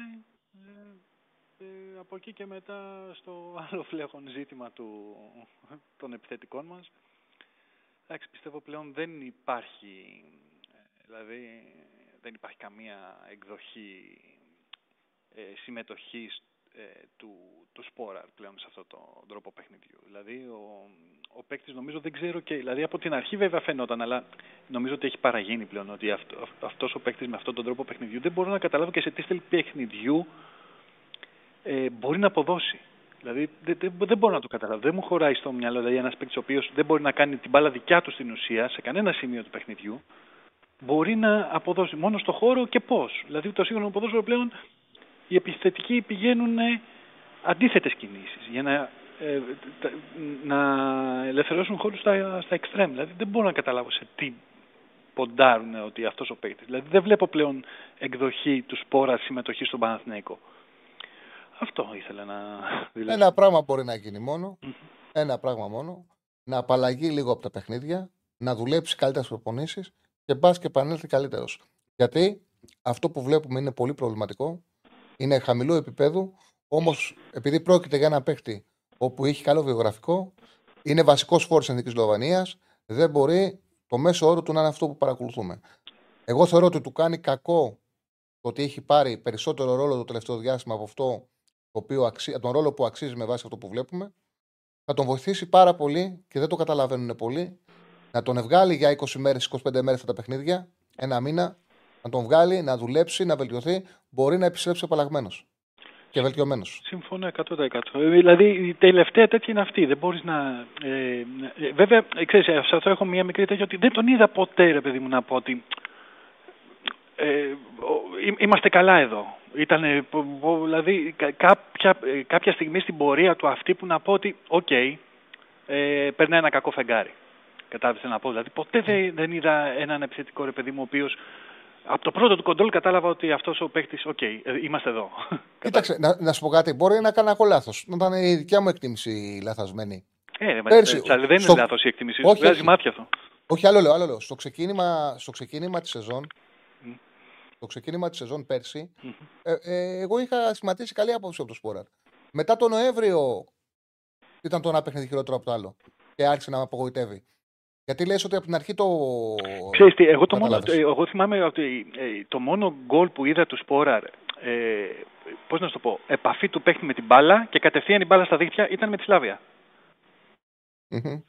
Όλα τα άλλα κάτι γινόταν. Μια κόντρα, μα έτσι, μα. ε, Ρε φίλε, θέλω μια επαφή με την μπάλα. Θυμάμαι και ένα παιχνίδι που ήταν νομίζω το πρώτο στο πρωτάθλημα, δεύτερη αγωνιστική ήταν, που είχε ρίξει ο Παναγιώτος ένα 0 με πέναλτι του Σπόραρ. Και είχε κάνει μια προσωπική ενέργεια που τώρα κάτι τέτοια δεν βλέπουμε. Α. Λέω να, είχε πάρει, πήρε ένα φόρο Παναγιώτο που κέρδισε ένα 0 επειδή έκανε αυτή προσωπική ενέργεια. Ρε παιδί και μου, πήρε στην τελική, πέναλτι. στην τελική κάνει αυτή. βα- Βάλε μούρι, άμα μπορεί, βάλει μούρι και κάνει αυτή την μπουκα όπως έκανε ο Ιωαννίδης. Δεν μπορεί να το Ναι, κάνει ναι. αυτό το πράγμα. Όχι, όχι. Δεν μπορεί να το κάνει αυτό το πράγμα. Ο Ιωαννίδης όταν έβλεπε το τέτοιο, όπ, θα τη γυρίσω και θα πάω μούρι. Τι να κάνουμε τώρα, ό,τι, πι- ό,τι φάμε και ό,τι πιούμε. Κατάλαβες. Όχι, δεν δεν μένει μπάλα πάνω του ποτέ. Δεν μένει Ναι, μπάλα. Με ναι, το που ναι. πάει, πάει χάνεται, χάνεται η κατοχή. Ευχαριστώ πάρα πολύ. Εγώ φίλε σε μου. ευχαριστώ. Εγώ σε ευχαριστώ. Να είσαι καλά, φίλε μου. Λοιπόν, θυμήθηκα τι ήθελα να πω πριν. Είχα δει ένα, το πέναλτι με Παναγό, όχι, δεν ήταν συλλοφορά, ένα άλλο ήταν. Με το Παναγό ήταν με, με, με, χέρι, με ένα χέρι στον αέρα και το δεύτερο ήταν ε, που είχε πάρει ο, ο Μπακ που πήρε ο Παναγό από τον Άρη. Πώς λεγόταν που κορονοϊό πρόβλημα. Πώς τον ξέχασα το αυτόν, τον Μπακ. Και το πέναλτι που τον ακούμπησε ο Λιβάη Γκαρσία. Ε, για το διαφάνη θέλω να πω, το θυμήθηκα. Που ρώτησε ένας φίλος ε, αν τον ήθελε ο Γιωβάνοβιτς ο Βιαφάνες. Πέρυσι το καλοκαίρι με το Βιαφάνες, όταν κάνανε μόλις τελείωσε η σεζόν και πήρε ο Παναθανικό στο κύπελο, είχαν μια συζήτηση και ο Γιωβάνοβιτς με ειλικρίνεια του είχε πει ότι σε θέλω στην ομάδα, αλλά δεν θα είσαι βασικός. Και ο Βιαφάνες, επειδή ήθελε να παίξει βασικός, έψαξε να βρει ομάδα. Μετά, επειδή. Ο Γκανέα, μπράβο. Ε, μετά, επειδή ήρθαν έτσι τα πράγματα και δεν βγήκαν οι μεταγραφές, αν δεν είχε, δεν είχε αυτή την ειλικρίνεια ο προπονητής συζήτηση που είχε κάνει το Βιαφάνες και ο Βιαφάνες παρέμενε στο Παναθηναϊκό, τα περισσότερα παιχνίδια θα ήταν βασικός. Αλλά όντως στο πλάνο, αυτό ισχύει για τον Βιαφάνεβιτ, για τον Βιαφάνες, δεν ισχύει για τον Κατσίνοβιτς. Α λέγεται για τον Κατσίνοβιτς, και έχω ακούσει και πολλούς ρεπόρτου που να το λένε, δεν είναι η πραγματικότητα γιατί και εγώ γνωρίζω πράγματα. Δεν είναι η πραγματικότητα με τίποτα για το συγκεκριμένο για τον Κατσίνοβιτς. Κατσίνοβιτς τον ήθελε ο Γιωβάνοβιτ σαν τρελός. Ό,τι και να ακούσετε, ό,τι και να υποθεί, τον Κατσίνοβιτς, ο Γιωβάνοβιτς τον ήθελε σαν τρελός. Άμα δεν ξέρω κάτι, λέω δεν ξέρω και δεν επιμένω. Τον Κατσίνοβιτς, ο Γιωβάνοβιτς τον ήθελε σαν τρελός. Χάθηκε ακριβώς όπως σας είπε ο Κατσίνοβιτς από το Παναδάκο. Και το Βηγιαφάνε είναι πραγματικότητα. Με απόλυτη ειλικρίνεια του είπε ότι σε θέλω στην ομάδα, δεν σε υπολογίζω για βασικό όμως. Και ο Βηγιαφάνε έψαξε και βρήκε ομάδα και έφυγε. Λοιπόν, πάμε στο τελευταίο φίλο για απόψε για να κλείσουμε τις γραμμές. Χαίρετε. Χαίρετε. Γεια σου, Νίκο. Ε, για χθες θέλω να μιλήσω κι εγώ. Βασικά να πω ότι εγώ το μόνο λάθος που είδα από τον Γιωβάνοβιτς ήταν η είσοδος του Αϊτόρ. Νομίζω ότι ο Αϊτόρ δεν είναι έτοιμος ακόμα για να παίξει σε αυτό το επίπεδο. Θεωρώ ότι θα έπρεπε να βάλει μάλλον το Βέρμπιτς καλύτερα εκεί που έδειξε και καλά σημάδια στα, τώρα στην αρχή του πρωταθλήματος και στα φιλικά και έχει και τον γκολ. Νομίζω ότι θα ήταν πιο επιδραστικός εκεί και θα βοηθούσε περισσότερο. Τώρα όσον αφορά το Σπόραρ, επειδή γίνεται πολύ λόγος και είναι πολύ της μόδας η κουβέντα για το Σπόραρ, νομίζω λίγο τον αδικείς. Γιατί από τη στιγμή που μπήκε μέσα ήταν στις τρεις καλύτερες φάσεις του Παναθηναϊκού. Σε όλο το παιχνίδι. Εν, εν τω μεταξύ ο Ιωαννίδης έκανε φανταστικό παιχνίδι, αλλά πάσα για γκολ δεν έβγαλε. Θα μου, κάνει, θα, θα, θα, μου, κα- θα μου κάνεις μια χάρη; Ναι. Κάτσε και δες, επειδή είναι ξεκάθαρο. Κάτσε και δες το μάτς με ηρεμία. Το είδα δύο Μόνος. φορές. Δύο φορές. Το είδες με ηρεμία. Πες Και δεν μου μια πρόσεξες- τελική που και δεν έκανε ο πρόσεξες- Ιωαννίδης. Μην μου λες, ναι, δεν χρειάζεται να κάνει και τελική ο επιθετικός. Δεν έκανε τελική, ε, τελική. Πήρε την μπάλα 15 φορές και το παίξανε πίσω βήματα. πήρε- Η τελική, άκουσε με, η τελική δεν βγήκε. Δεν Πήρε βγήκε. την μπάλα 15 φορές. Αυτό σου λέω, είναι διαφορετικός παίχτης Και- ο ένα και εβδομάδα. κέρδι- και Μπορεί κέρδισε να σου μέτρα. αρέσει να κρατάει ο επιθετικός την μπάλα και να κάνει περιφερειακή κίνηση. Την κάνει πα- άριστα ο Ιωαννίδη. Από το, 60, από το 60 μέχρι το 28 λεπτό- μέχρι το 82 λεπτό που ο Παναγιώτης έκανε γκολ, επειδή χάνει εύκολα την μπάλα ο Σέντερφορ, οι αποστάσεις έχουν ανοίξει πάρα πολύ. Από τον επιθετικό μέχρι τους σκάφ. Ε, επειδή έχεις τα δύο μάτς, μη σε ταλαιπωρήσει όσο να δεις. Δες όμως τι συμβαίνει από το 60 μέχρι το 82, πόσο απόσταση ξαφνικά αρχίζει να αποκτάει η Γιατί ομάδα. Πήρε την μπάλα η Μπραγκά. Πήρε την μπάλα. Ασφαλώς. Ασφαλώς. Εγώ Πήρε, είδα- την μπάλα και, ε, πήρε την μπάλα, κέρδισε μέτρα και ήταν εύκολο να διασχίσουν το γήπεδο. Και γιατί ήταν εύκολο να διασχίσουν το γήπεδο; Γιατί έχανε με, από εκείνο το σημείο και μετά πιο εύκολα την κατοχή ο Παναθηναϊκός. Ο Ιωαννίδης που λες ότι δεν έκανε τελική, ο Ιωαννίδης έβγαλε ανάπηρο τον Νιακητέ, τον έβγαλε, τον έκανε αλλαγή. Συμφωνώ απόλυτα ο, μαζί ο, ο σου. Φόντε ότι μέχρι να στο βγει. κράτημα ζήτη- της μπάλας είναι ζήτησε, φανταστικός ο ο Ιωαννίδη. Φόντε ζήτησε αλλαγή και δεν βγήκε. Και αν ήταν ο Ιωαννίδης μέσα, στη δεύτερη ευκαιρία, γιατί η πρώτη ευκαιρία που λες είναι ένα κοντρόλ του Σπόραρ που για όνομα του Θεού και της Παναγίας παίζει όλη μέρα μπάλα. Ναι, αν αλλά είναι ήταν φανταστικό δυνατόν. αυτό το κοντρόλ πάσα. Ε, Ρε φίλε, στο σύντο πήρε την μπάλα και την κατέβασε. Κοντρόλ Μπάλα πάσα παίζει. ήταν. Δεν ήταν κοντρόλ Φίλε, για το δικό του. Φίλε, Κοντρόλ πάσα κοντρόλ, με, ήταν. το- κοντρόλ με το σύντο έκανε. Μπάλα παίζει. Και εγώ Κοντρόλ μπορώ να το πάσα κάνω. ήταν, δες το. Φίλε, μπορώ να το κάνω κι εγώ αυτό. Ε, Επαναλαμβάνω, επειδή- επειδή δες το σου και εξηγώ- κάνει μάλιστα και βήματα προς τα πίσω για να αφήσει χώρο Έκανε στο δύο, Τζούρισιτ. βήματα προς, έκανε δύο βήματα προς τα πίσω, παίζει μπάλα όλη μέρα, χτύπησε μπάλα στο σύντο και την έδωσε στον Δε- παίκτη Εσύ του. εννοείς ότι προσπάθησε να κοντρολάρει και κατά λάθος Όχι, και πάσα. όχι. Α, Με το, με το στήθος του, με το στήθος σου κοντρόλαρε και πάσαρε στον παίκτη. Εντάξει, Τον ωραία. παίκτη του. Μπάλα παίζει, μπορεί να το κάνει. Δεν είπα εγώ ότι είναι ανάπηρο. Επίσης έβγαλε, και, άλλη- έβγαλε δύο καλές πάθε- η, η, κάθετες. η, παράλληλη, η παράλληλη πάσα. Η παράλληλη πάσα που δέχεται, αν ήταν ένας παίκτης πιθανικό πιο ενεργός, θα την προλάβαινε την έτσι και θα εκτελούσε, που δεν την ανέφερα καν. Που δεν, και δεν την ανέφερα εντάξει, γιατί δεν μου αρέσει να το κρίνω στη τελική του απόφαση. Τον κρίνω στις φάσεις που χάσε και στο πόσο δεν βοήθησε την ομάδα. Ε. Δεν μου αρέσει. Δεν είπα για τη φάση στο 88 που του δέχεται παράλληλη πάσα και πάει καθυστερημένα να βάλει το πόδι του, γιατί το βάζει, δεν το βάζει με ψυχή, να βγει δυνατά και να εκτελέσει. Δεν την ανέφερα αυτή τη φάση. Εκεί, επειδή τη βάζει σαν ευκαιρία, η- ο λόγος που χάνεται ευκαιρία και βγαίνει η μπάλα κόρνερ είναι επειδή δεν, δεν βγαίνει με ένταση να προλάβει και να εκτελέσει. Είναι μισό γκολ. Αλλά δεν την αναφέρω καν αυτή. Γιατί δεν θέλω να τον κρίνω στο τι χάνει. Είναι μέσα στη φάση, οκ, μπορεί να το βάλει, μπορεί να μην το βάλει. Εγώ σου Όμως μην ανέφερα μου πεις αυτό απλώς μη μου γιατί πεις, μη δεν- μου πεις ότι, ότι δεν είδες ότι από το 60 που μπαίνει μέχρι το 82 και δεν είναι μόνο σποράρ, είναι από τότε που αρχίζει να παρεμβαίνει ο Γιωβάνοβι στο παιχνίδι μέχρι το 82 ο Παναθηναϊκός έχει ξεκάθαρη πτώση. Και μην μου πεις ότι δεν πρόσεξες ότι η ομάδα είχε πρόβλημα του που μπήκε ο Ιωαννίδης και ο Ιωαννίδης είχε εξαντλ- εξαντλήσει. Δεν γίνεται αυτό. Εγώ ήταν το βλέπω μάτς. από το 67, στο 67 που, βγήκε, ας πούμε, που μπήκε ας πούμε, ο, ο, ο Σπόραρ, έχασε μια ευκαιρία ο Χουάνκαρ μόνος του που θα μπορούσε να την γυρίσει μόνος του. Μετά αμέσως ο Αϊτόρ εκεί ήταν μόνος του μέσα στην περιοχή και αντί να την γυρίσει έκανε μια ζυμπεκιά. Δηλαδή ήμασταν συνέχεια στην επίθεση. Δεν καταλαβαίνω τι εννοείς ότι πήρε η Μπράγκα και υπήρχε από το 60 στο 80 κενό. Δεν υπήρχε κανένα Ε, κενό δε- από το 60 στο 80. Κάτσε να δεις, υπήρχε απίστευτα κοινά μέτρα να πάρουν την μπαλά τη Μπράγκα και να τη τρέξουν.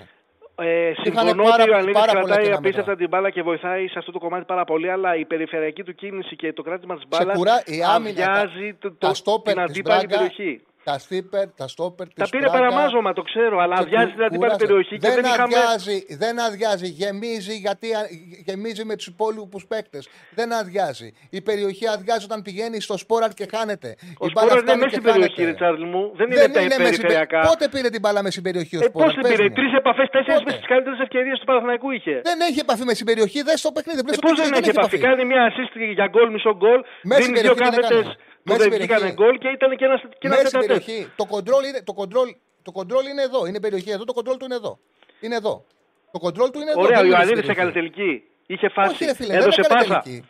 Πολλές Έδωσε πάσα πάσα. έδωσε. Μην φωνάζεις, καταρχάς δεν τσακώνομαι. Όχι, δεν τσακώνουμε, αλλά μην, Όχι, τρελα... μην φωνάζεις. μην τρελαθούμε Μην κιόλας. φωνάζεις. Μην- Και Μην δεν λέω ότι φωνάζεις. δεν είναι ο Μην Ιωαννίδης φωνάζεις. πολύ καλός, αλλά δεν Μην θέλω φωνάζεις. την Άκουσα, απαξίωση μες- αυτή που εσύ, κάνουμε. δεν, υπά- δεν υπάρχει απαξίωση. Καταρχάς, να ξέρεις, είδα, είδαμε το ίδιο αγώνα όλοι. Δεν πιστεύω στην πλειοψηφία. Δεν πιστεύω στην πλειοψηφία. Αλλά η αίσθηση που άφησε το παιχνίδι στους περισσότερους ήταν αυτή. Είναι, καταλαβαίνω, καταλαβαίνω ότι έχεις την ανάγκη να υπερασπιστείς πάρα πολύ τον Πανανακό, τον Γιωβάνοβιτς. Δεν το είναι. Δεν υπάρχει απαξίωση της προσπάθειας συνολικά.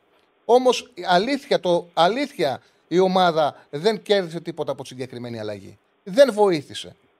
Είναι πραγματικότητα. Δηλαδή, οκ, δεν θες να το δεις, δεν θες να το δεις. Βλέπεις τελικές μες στην περιοχή που δεν υπήρχαν. Αυτό που υπήρχε μες στην περιοχή είναι ότι σε μια παράλληλη πάσα δεν, δεν βγήκε να προλάβει και να εκτελέσει. Αυτό που υπήρχε μες στην περιοχή είναι ότι κάνει την κίνηση από δεξιά και επιλέγει να πέσει από το να συνεχίσει. Δεν, δεν την είδες αυτή τη φάση, δεν σε ενόχλησε. Το είδα αυτό. Με... Ναι. Ε, δεν σε ενόχλησε. Δεν μπορεί να κρατήσει την μπάλα μου. όπως Δεν σε είπε ο ενόχλησε. Ιωαννίδης. Μα, Δεν μα, δεν διαφωνώ μπορεί σε να... αυτό το Μα πώς θα μπει σήμερα Εγώ δεν μπορεί να αυτό κρατήσεις την που μπάλα; κάνω μόνο είναι δεν θέλω την απαξίωση, του- τέτοια απαξίωση. Δεν είπα ότι είναι καλύτερος από τον ε, Ιωαννίδη, ούτε ότι δεν θέλω να τον βγάζει τα άχρηστο όμως. δεν, δεν μπορώ να το δω. Έχεις πάρα πολύ δίκιο σε αυτό και γι' αυτό το λόγο πολλές φορές ίσως και εγώ. Ρε παιδί μου, η συζήτηση με παρασέρνει. Γι' αυτό το λόγο λέω και εγώ ότι είναι center for εθνικής Σλοβενίας. Δεν μπορεί να είναι τόσο κακός όπως δείχνει. Αυτό όμως που συμβαίνει είναι και καμιά φορά την πληρώνει ο παίκτης. Και καμιά φορά και εγώ που θέλω να είμαι κρατή μπορώ να παρασυρθώ γιατί είμαι άνθρωπος. Παίρνει, όταν ένας ποδοσφαιριστής παίρνει περισσότερο χώρο, χώρο και χρόνο από αυτό που αξίζει, ε, αυτός είναι που εκτίθεται. Αυτό συμβαίνει. Ενώ αν έμπαινε ο Σπόραρς του 80, δεν θα ε, γινόταν αυτή η συζήτηση. Αν ο Σπόραρ για ένα-δύο μάτς έμενε έξω και έμπαινε σε καλύτερη κατάσταση, δεν θα γινόταν αυτή η συζήτηση. Θεωρώ εγώ, μπορεί να κάνω λάθος, ότι παίζει περισσότερο χώρο, χρόνο από ό,τι πρέπει. Αυτή τη στιγμή. Τέλος πάντων, οκ. Το ε, ένα είναι αυτό που ήθελα να θέσω και ένα δεύτερο ε, για το Βιλένα θέλω να πω ότι αν δεις τα, τα στατιστικά ήταν πρώτος με 85% σε εύστοχες πάσες, πρώτος στα τρεξίματα με 12 χιλιόμετρα και πρώτος στις πάσες στο αντίπαλο τρίτο.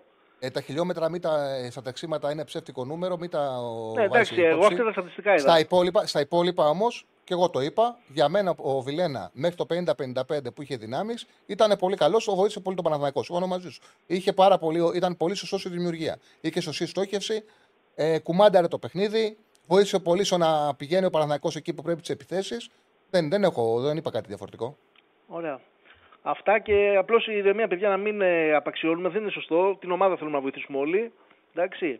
Και αυτό το επιθετικό έχουμε. Αν έρθει καλύτερος, μαζί σας, να έρθει και καλύτερος. Αλλά η απαξίωση ενός παίκτη που τον έχουμε στην ομάδα δεν νομίζω βοηθάει καθόλου. Αυτά. Είσαι μεγάλος. Σε ευχαριστώ πολύ, φίλε μου. Σε Γεια, ευχαριστώ γεια. πάρα πολύ. Να είσαι καλά. Λοιπόν, εδώ να κλείσουμε λίγο με τις γραμμές. Ε, 4 παρά 20 παίζει η εθνική μας στο μπάσκετ τη Νέα Ζηλανδία. Με το τέλος του αγώνα, σε 6 ώρα μάλλον, 6 ώρα, θα έχουν τα παιδιά. Ο Θοδωρή ο Ρίγανη με τον Αριστοτέλη του Σαββίδη θα είναι μαζί με τον Μπόγρη σε ένα σοου που δεν χάνεται. Θα είναι και πιο σημαντικό το παιχνίδι το σημερινό, γιατί με τις ΗΠΑ πήγε πολλά με λίγα. Αυτό το παιχνίδι κρίνει ουσιαστικά. Όχι, κρίνει. Είναι τελικός οχτάδα. Κερδίζουμε και πάμε οχτάδα. Παίρνουμε μαζί μας η Λιθουανία που θα την παίξουμε Παρασκευή και το Μαυροβούνιο που θα το παίξουμε Κυριακή. Το άλλο σενάριο να χάσουμε είναι μια ταλαιπωρία και μισή, να πάμε να παίξουμε από 17 έως 32. Ε, δεν θέλουμε να το σκεφτόμαστε.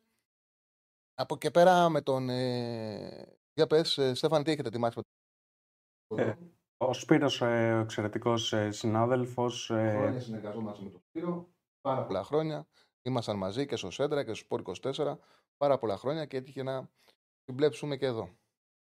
Επιμελήθηκε λοιπόν ε, του θέματος. Ε, μας ενημέρωσε ότι από την ε, Νέα Ζηλανδία απόντες είναι τα αδέρφια Webster, Corey και Ty δηλαδή. Ο Μεν Corey λόγω προσωπικών ε, ζητημάτων που αντιμετωπίζει και ο Δε Ty λόγω προβλήματος ε, τραυματισμού. Ο σπουδαίος NBA Steven Adams ε, δεν πήγαινε στην εθνική του ομάδα ε, λόγω κάποιων περίεργων κανονισμών που έχουν στη Νέα Ζηλανδία. Ε, και γενικότερα σαν ομάδα η Νέα Ζηλανδία περισσότερο θα λέγαμε ότι τους έχει βγει το όνομα ότι παίζουν σκληρή άμυνα παρά το κάνουν. Ε, στην επόμενη κάρτα αυτό που βλέπουμε είναι ότι ε, εάν η εθνική ομάδα μπάσκετ ε, της Ελλάδας καταφέρει και επιβληθεί από την αντίστοιχη της Νέας Ζηλανδίας σήμερα, τότε θα προκριθεί στην επόμενη φάση όπως είπες ε, ως η δεύτερη καλύτερη του ομίλου της μετά τις Ηνωμένες Πολιτείες της Αμερικής με ρεκόρ δύο νίκες και μία ήττα. Και πρέπει να θυμόμαστε κιόλας ότι στην επόμενη φάση του παγκοσμίου κυπέλου ε, περιλαμβάνονται εκ νέου όμιλοι στους οποίους μεταφέρονται τα αποτελέσματα του προηγούμενου γύρου, δηλαδή αυτού που θα τελειώσει σήμερα. Ε, από εκεί και έπειτα. Έχουμε τα δύο πιθανά σενάρια. Απόψε με νίκη, της Νέας, ε, με νίκη επί της Νέας Ζηλανδίας θα αναμετρηθούμε για τις θέσεις 1 έως, 6, 1 έως 16 σε όμιλο με Μαυροβούνιο, Λιθουανία και Ηνωμένες Πολιτείες Αμερικής. Και σε αντίθετη περίπτωση θα... Με 0-1 με τους Αμερικάνους γιατί έχουμε χάσει. Σωστά. Και σε αντίθετη περίπτωση θα συμμετέχουμε σε όμιλο για τις θέσεις 17 έως 32 σε όμιλο με Αίγυπτο, Μεξικό και Ιορδανία. Εντάξει, το δεύτερο σενάριο είναι απευθέω. Δηλαδή δεν είναι. Θα είναι μια ταλαιπωρία που δεν ασχοληθεί κανένας. Ε, το μουντομπάσκετ ουσιαστικά για την εθνική ξεκινάει σήμερα με τον πρώτο τελικό. Αν κερδίσει, θα έχουμε διοργάνωση και θα περιμένουμε το μάτι Παρασκευής με τη Λιθουανία. Οπότε και εδώ θα ασχοληθούμε περισσότερο, φαντάζομαι και ο κόσμος, αλλά και εμείς σαν εκπομπή περισσότερο με τον, τον μπάσκετ. Προς το παρόν έχουμε αφήσει όλη την ε, διοργάνωση εδώ στον Μπόγρη που δίνει ρεσιτάλ και είναι και ο καλύτερος ε, σε αυτό το κομμάτι. Γιατί είναι πολύ καλός πέρα από το ένα showman εκπληκτικός. Είναι performer, εντυπωσιακός performer, θα μπορούσε να κάνει καριέρα και εκτός παρκέ σε άλλα πράγματα. Είναι πολύ καλός επειδή τον ακούω. Πέρα την πλάκα είναι πολύ καλός και στις αναλύσεις και στι τοποθετήσει του και σε θέματα που αφορούν τον μπάσκετ, αλλά είναι και πολύ εύστοχος σε θέματα που αφορούν κοινωνικά θέματα, ευαίσθητα. Δεν έχει και ένα αυτοματισμό που εμείς οι δημοσιογράφοι δεν τον έχουμε. Πάντα είμαστε πιο προσεκτικοί στις τοποθετήσεις μας. Έχει έναν αυτορμητισμό που επειδή είναι πολύ εύστοχος και πολύ σωστός, αξίζει να το δεις. Ε, να ακούσεις ε, πώς πώς εκφράζει τη σκέψη του για σημαντικά πράγματα. Λοιπόν, αυτά. Α, έχουμε το στοίχημα καταρχάς. Έχουμε το στοίχημα. Ναι, είμαστε μαζί μας η Bet365 όπως κάθε μέρα. Λοιπόν, για μένα το σημαντικό στα προκριματικά για το Champions League, σημαντική επιλογή μου ήταν αυτή της προηγούμενης Τρίτης που είχα βάλει τις προκρίσεις. Της ε, Γαλατασαράι που πέρασε με δύο νίκες καθυστερήσει, της Αϊντχόβεν απέναντι στη Rangers και της ε, Κοπενχάγη απέναντι στη Ρακόφ. Πάει καλά αυτή η τριάδα. Πάει πάρα πολύ καλά. Πιστεύω ότι σήμερα θα κλείσει και επειδή μου στείλατε και αρκετά μηνύματα να κάνω, να τα βγάλω κάποιες εταιρείες. Τα είχαν κλειστά, κάποιες έδιναν cash out. Εγώ cash out παίρνω μόνο δύο πράγματα. Έτσι, σαν συνολική συμβουλή για το σύγχυμα. Δύο πράγματα είναι τα οποία για μένα είναι κανόνας. Το cash out το χρησιμοποιείς μόνο το τελευταίο παιχνίδι όταν προηγηθείς και πάρεις, παίρνεις πάνω από 85% των χρημάτων σου. Αν είναι κάποιος να παίζει 4 μάτια και στα 3 να λέει να το βγάλω ή όχι, δεν έχει νόημα. Γιατί για ποιο λόγο έβαλε το τάρτο μάτς. Παίξε την τριάδα κανονικά να πληρωθεί παραπάνω. Δεν έχεις, δεν έχεις κανένα λόγο να βάλεις τάρτο μάτς, άμα στα τρία σκέφτεσαι να τα πάρω, να τα βγάλω τα λεφτά να τραβήξω. Παίξε τρία μάτς, παραπάνω θα πάρεις. Το cash out πάντα σε, σε τρώει. Και το δεύτερο, παιδιά, ποτέ μην κάνετε λάθος. Α παίζει Liverpool, ε, τι να σα πω, Tranmere. Μην κάνετε λάθος και παίρνετε το 100% και χάνετε το, χάνετε το περιθώριο το 0-2 να σας κάνει τικ. Για πάρα πολλούς λόγους. Πρώτον, έτσι όπως γίνεται το ποδόσφαιρο, οι φάσεις γίνονται πολύ εύκολα. Με το που γίνει το 2-1, κινδυνεύει με ισοφάριση. Έπαιξε Arsenal Fulham, με 10 παίκτες η Fulham κάνει. Αντρέπει το σκόρ η Arsenal, γίνεται ισοφάριση το 2-2. Με, με, με, μεγάλη διαφορά. Αν ε, είναι πολύ σημαντικό με το που να σου κάνει, να σου κάνει τικ στο 2-0. Επίσης είναι και το άλλο. Αν παίξεις κάποια παιχνίδια πλην την ίδια ώρα, με το που σου κάνει τικ το 1, αυτόματα παίρνεις καλύτερο cash out. Γιατί είναι κλειδωμένο. Οπότε είναι πάρα πολύ σημαντικό. Μην παίρνετε ποτέ το, το 100%. Μην παίρνετε. Α είναι, ας πληρωθείτε το 2, 1,95, 1,94, παρά να πάτε σε μεγαλύτερη απόδοση και να μην έχετε την εξασφάλιση. Μια φορά, μια φορά θα το πιάσεις ενώ θα το χάνες, φτάνει για όλα τα 0,5-0,6 που έχεις χάσει. Μια φορά και θα γίνει πολλές φορές, έτσι όπως το ποδόσφαιρο πλέον. Να σου κλειδώσεις το 2-0 και στο τέλος να μην το παγιάσεις το παιχνίδι. Μία στις 20 να συμβεί, για όλα τα 0,5-0,6 που έχεις ε, χάσει, είσαι κερδισμένος. Λοιπόν, αυτά συνολικά. Λοιπόν τώρα, Eindhoven Rangers, 2-2, το ίδιο ζευγάρι που, είχε, ε, που είχαν παίξει και πέρσι. Είχε έρθει και τότε 2-2 το πρώτο παιχνίδι. Ήταν μια εποχή που ο Τσόλα και έβαζε γκολ και θεωρούταν από τους καλύτερους ε, φόρ εκείνος το διάστημα της Ευρώπης. Πέρασε 0 Rangers παρότι η Αντιχόβεν είναι καλύτερη. Αυτή τη στιγμή είναι σε πολύ καλύτερη βέβαια κατάσταση η Αντιχόβεν από τη Rangers. Η Rangers δεν έχει μπει καλά στη χρονιά. Έχασε ένα 0 την Κιλμάρνοκ στην πρεμιέρα. Μετά στην συνέχεια κάπως αποτελέσματα με το ζόρι πέρασε στο προηγούμενο γύρο την Σερβέτ. Η Αϊντχόβεν έχει ξεκινήσει καλά με νίκες στο πρωτάθλημα. Το πρώτο παιχνίδι που στο είδε ήταν πάρα πολύ καλύτερη οι Ολλανδοί. Το λιγότερο μπορούσαν να πάρουν ήταν ισοπαλία. Ισοφάρισαν δύο φορές ήταν, ε, έπρεπε να θα μπορούσαν να είχαν κερδίσει. Θεωρώ ότι θα περάσουν με νίκη σήμερα. Στο 1,53 είναι στην Bet365 ο άσος. Κοπενχάγη Ρακόβ. Κοπενχάγη από την αρχή έδειξε ότι είναι έτοιμη για να μπει στους ομίλους. Πιο εμπειρή ομάδα. Στο πρώτο παιχνίδι κόραρε νωρί, πήγε πίσω, το κράτησε, δέχτηκε πίεση όμως στη σφιχτή ομάδα και πάει να κάνει το ίδιο και στην Πράγα. Προηγήθηκε νωρίς, γύρισε πίσω, το έφαγε στο 80 κάτι και μετά στην παράταση δύο φορές έμεινε πίσω σκόρα, αλλά βρήκε αντίδραση στο Φάρη και το πήρε στα πέναλτι. Το γεγονός ότι είναι λίγο κατώτερη Πολωνοί θα πρέπει να ανατρέψουν το σκορ, θα πρέπει να πιέσουν, θα δώσουν χώρο στην Κοπεχάγη να πάρει το παιχνίδι. Οι δύο αυτοί άσοι, 53 65 ε, ε, από τα μηνύματα που μου είχαν έρθει είναι ότι αρκετοί είχαν παίξει τις προκρίσεις την, την προηγούμενη εβδομάδα. Σε κάθε περίπτωση, συντηρητικά, τρία μάτια έχουμε σήμερα. Το ΑΕΚ Adverb είναι πάρα πολύ ανοιχτό, ανοιχτό για μένα σε όλα. Έχει πολλές πιθανότητες η ΑΕΚ να περάσει. Καλή επιτυχία στην ΑΕΚΑΡΑ, μακάρι να περάσει. Μακάρι να έχουμε μια ομάδα στο Champions League. Εγώ ε, αυτό που θέλω να πω είναι ότι θα πρέπει, αν είναι η ΑΕΚ προσεκτική αμυντικά, δεμένη αμυντικά, καταφέρει να βγάλει εκτός παιχνιδιού τον, ε, τον Γιάνσεν, όπως είχε κάνει στην Κροατία με τον Πέτκοβιτς, θα έχει πολύ μεγάλη πιθανότητα να περάσει. Αν επιτρέψει στους ε, Βέλγους να παίξουν τον Γιάνσεν, θα δεχτεί γκολ και είναι δύσκολο σε αυτή την ομάδα να κάνεις τρία και να πάρεις συμπρόξει τουλάχιστον έστω και στην ε, παράταση και να μην πας απέναντι. Λοιπόν, αυτά από εμάς. Εσείς στηρίξτε το κανάλι, κάντε εγγραφή, πατήστε και κουδουνάκι, ε, κάντε like σε εκπομπές, σε όλες τις εκπομπές. Το πρόγραμμα βλέπετε μεγαλώνει συνέχεια. Σήμερα έχουμε ακόμα τρεις εκπομπές. Έξι ώρα ο Μπόγρης με το Θοδωρή και τον Αριστοτέλη. 8 η ώρα ο Ραγκάτσης. Μετά το τέλος του παιχνιδιού της ΑΕΚ, ξανά το Θοδωρής με τον Αριστοτέλη θα έχουν τον Κατσουράνη. Οπότε εμείς αύριο θα είμαστε κανονικά στην ώρα μας στις 5. Εξαρτάται το τι θα γίνει στην εθνική. Αν θα αλλάξουμε ώρα, δεν ξέρω τώρα τι θα γίνει για Παρασκευή που θα παίξουμε τους Λουθανούς. Αν πάνε όλα καλά κερδίσουμε, αυτά θα τα ξέρουμε αύριο.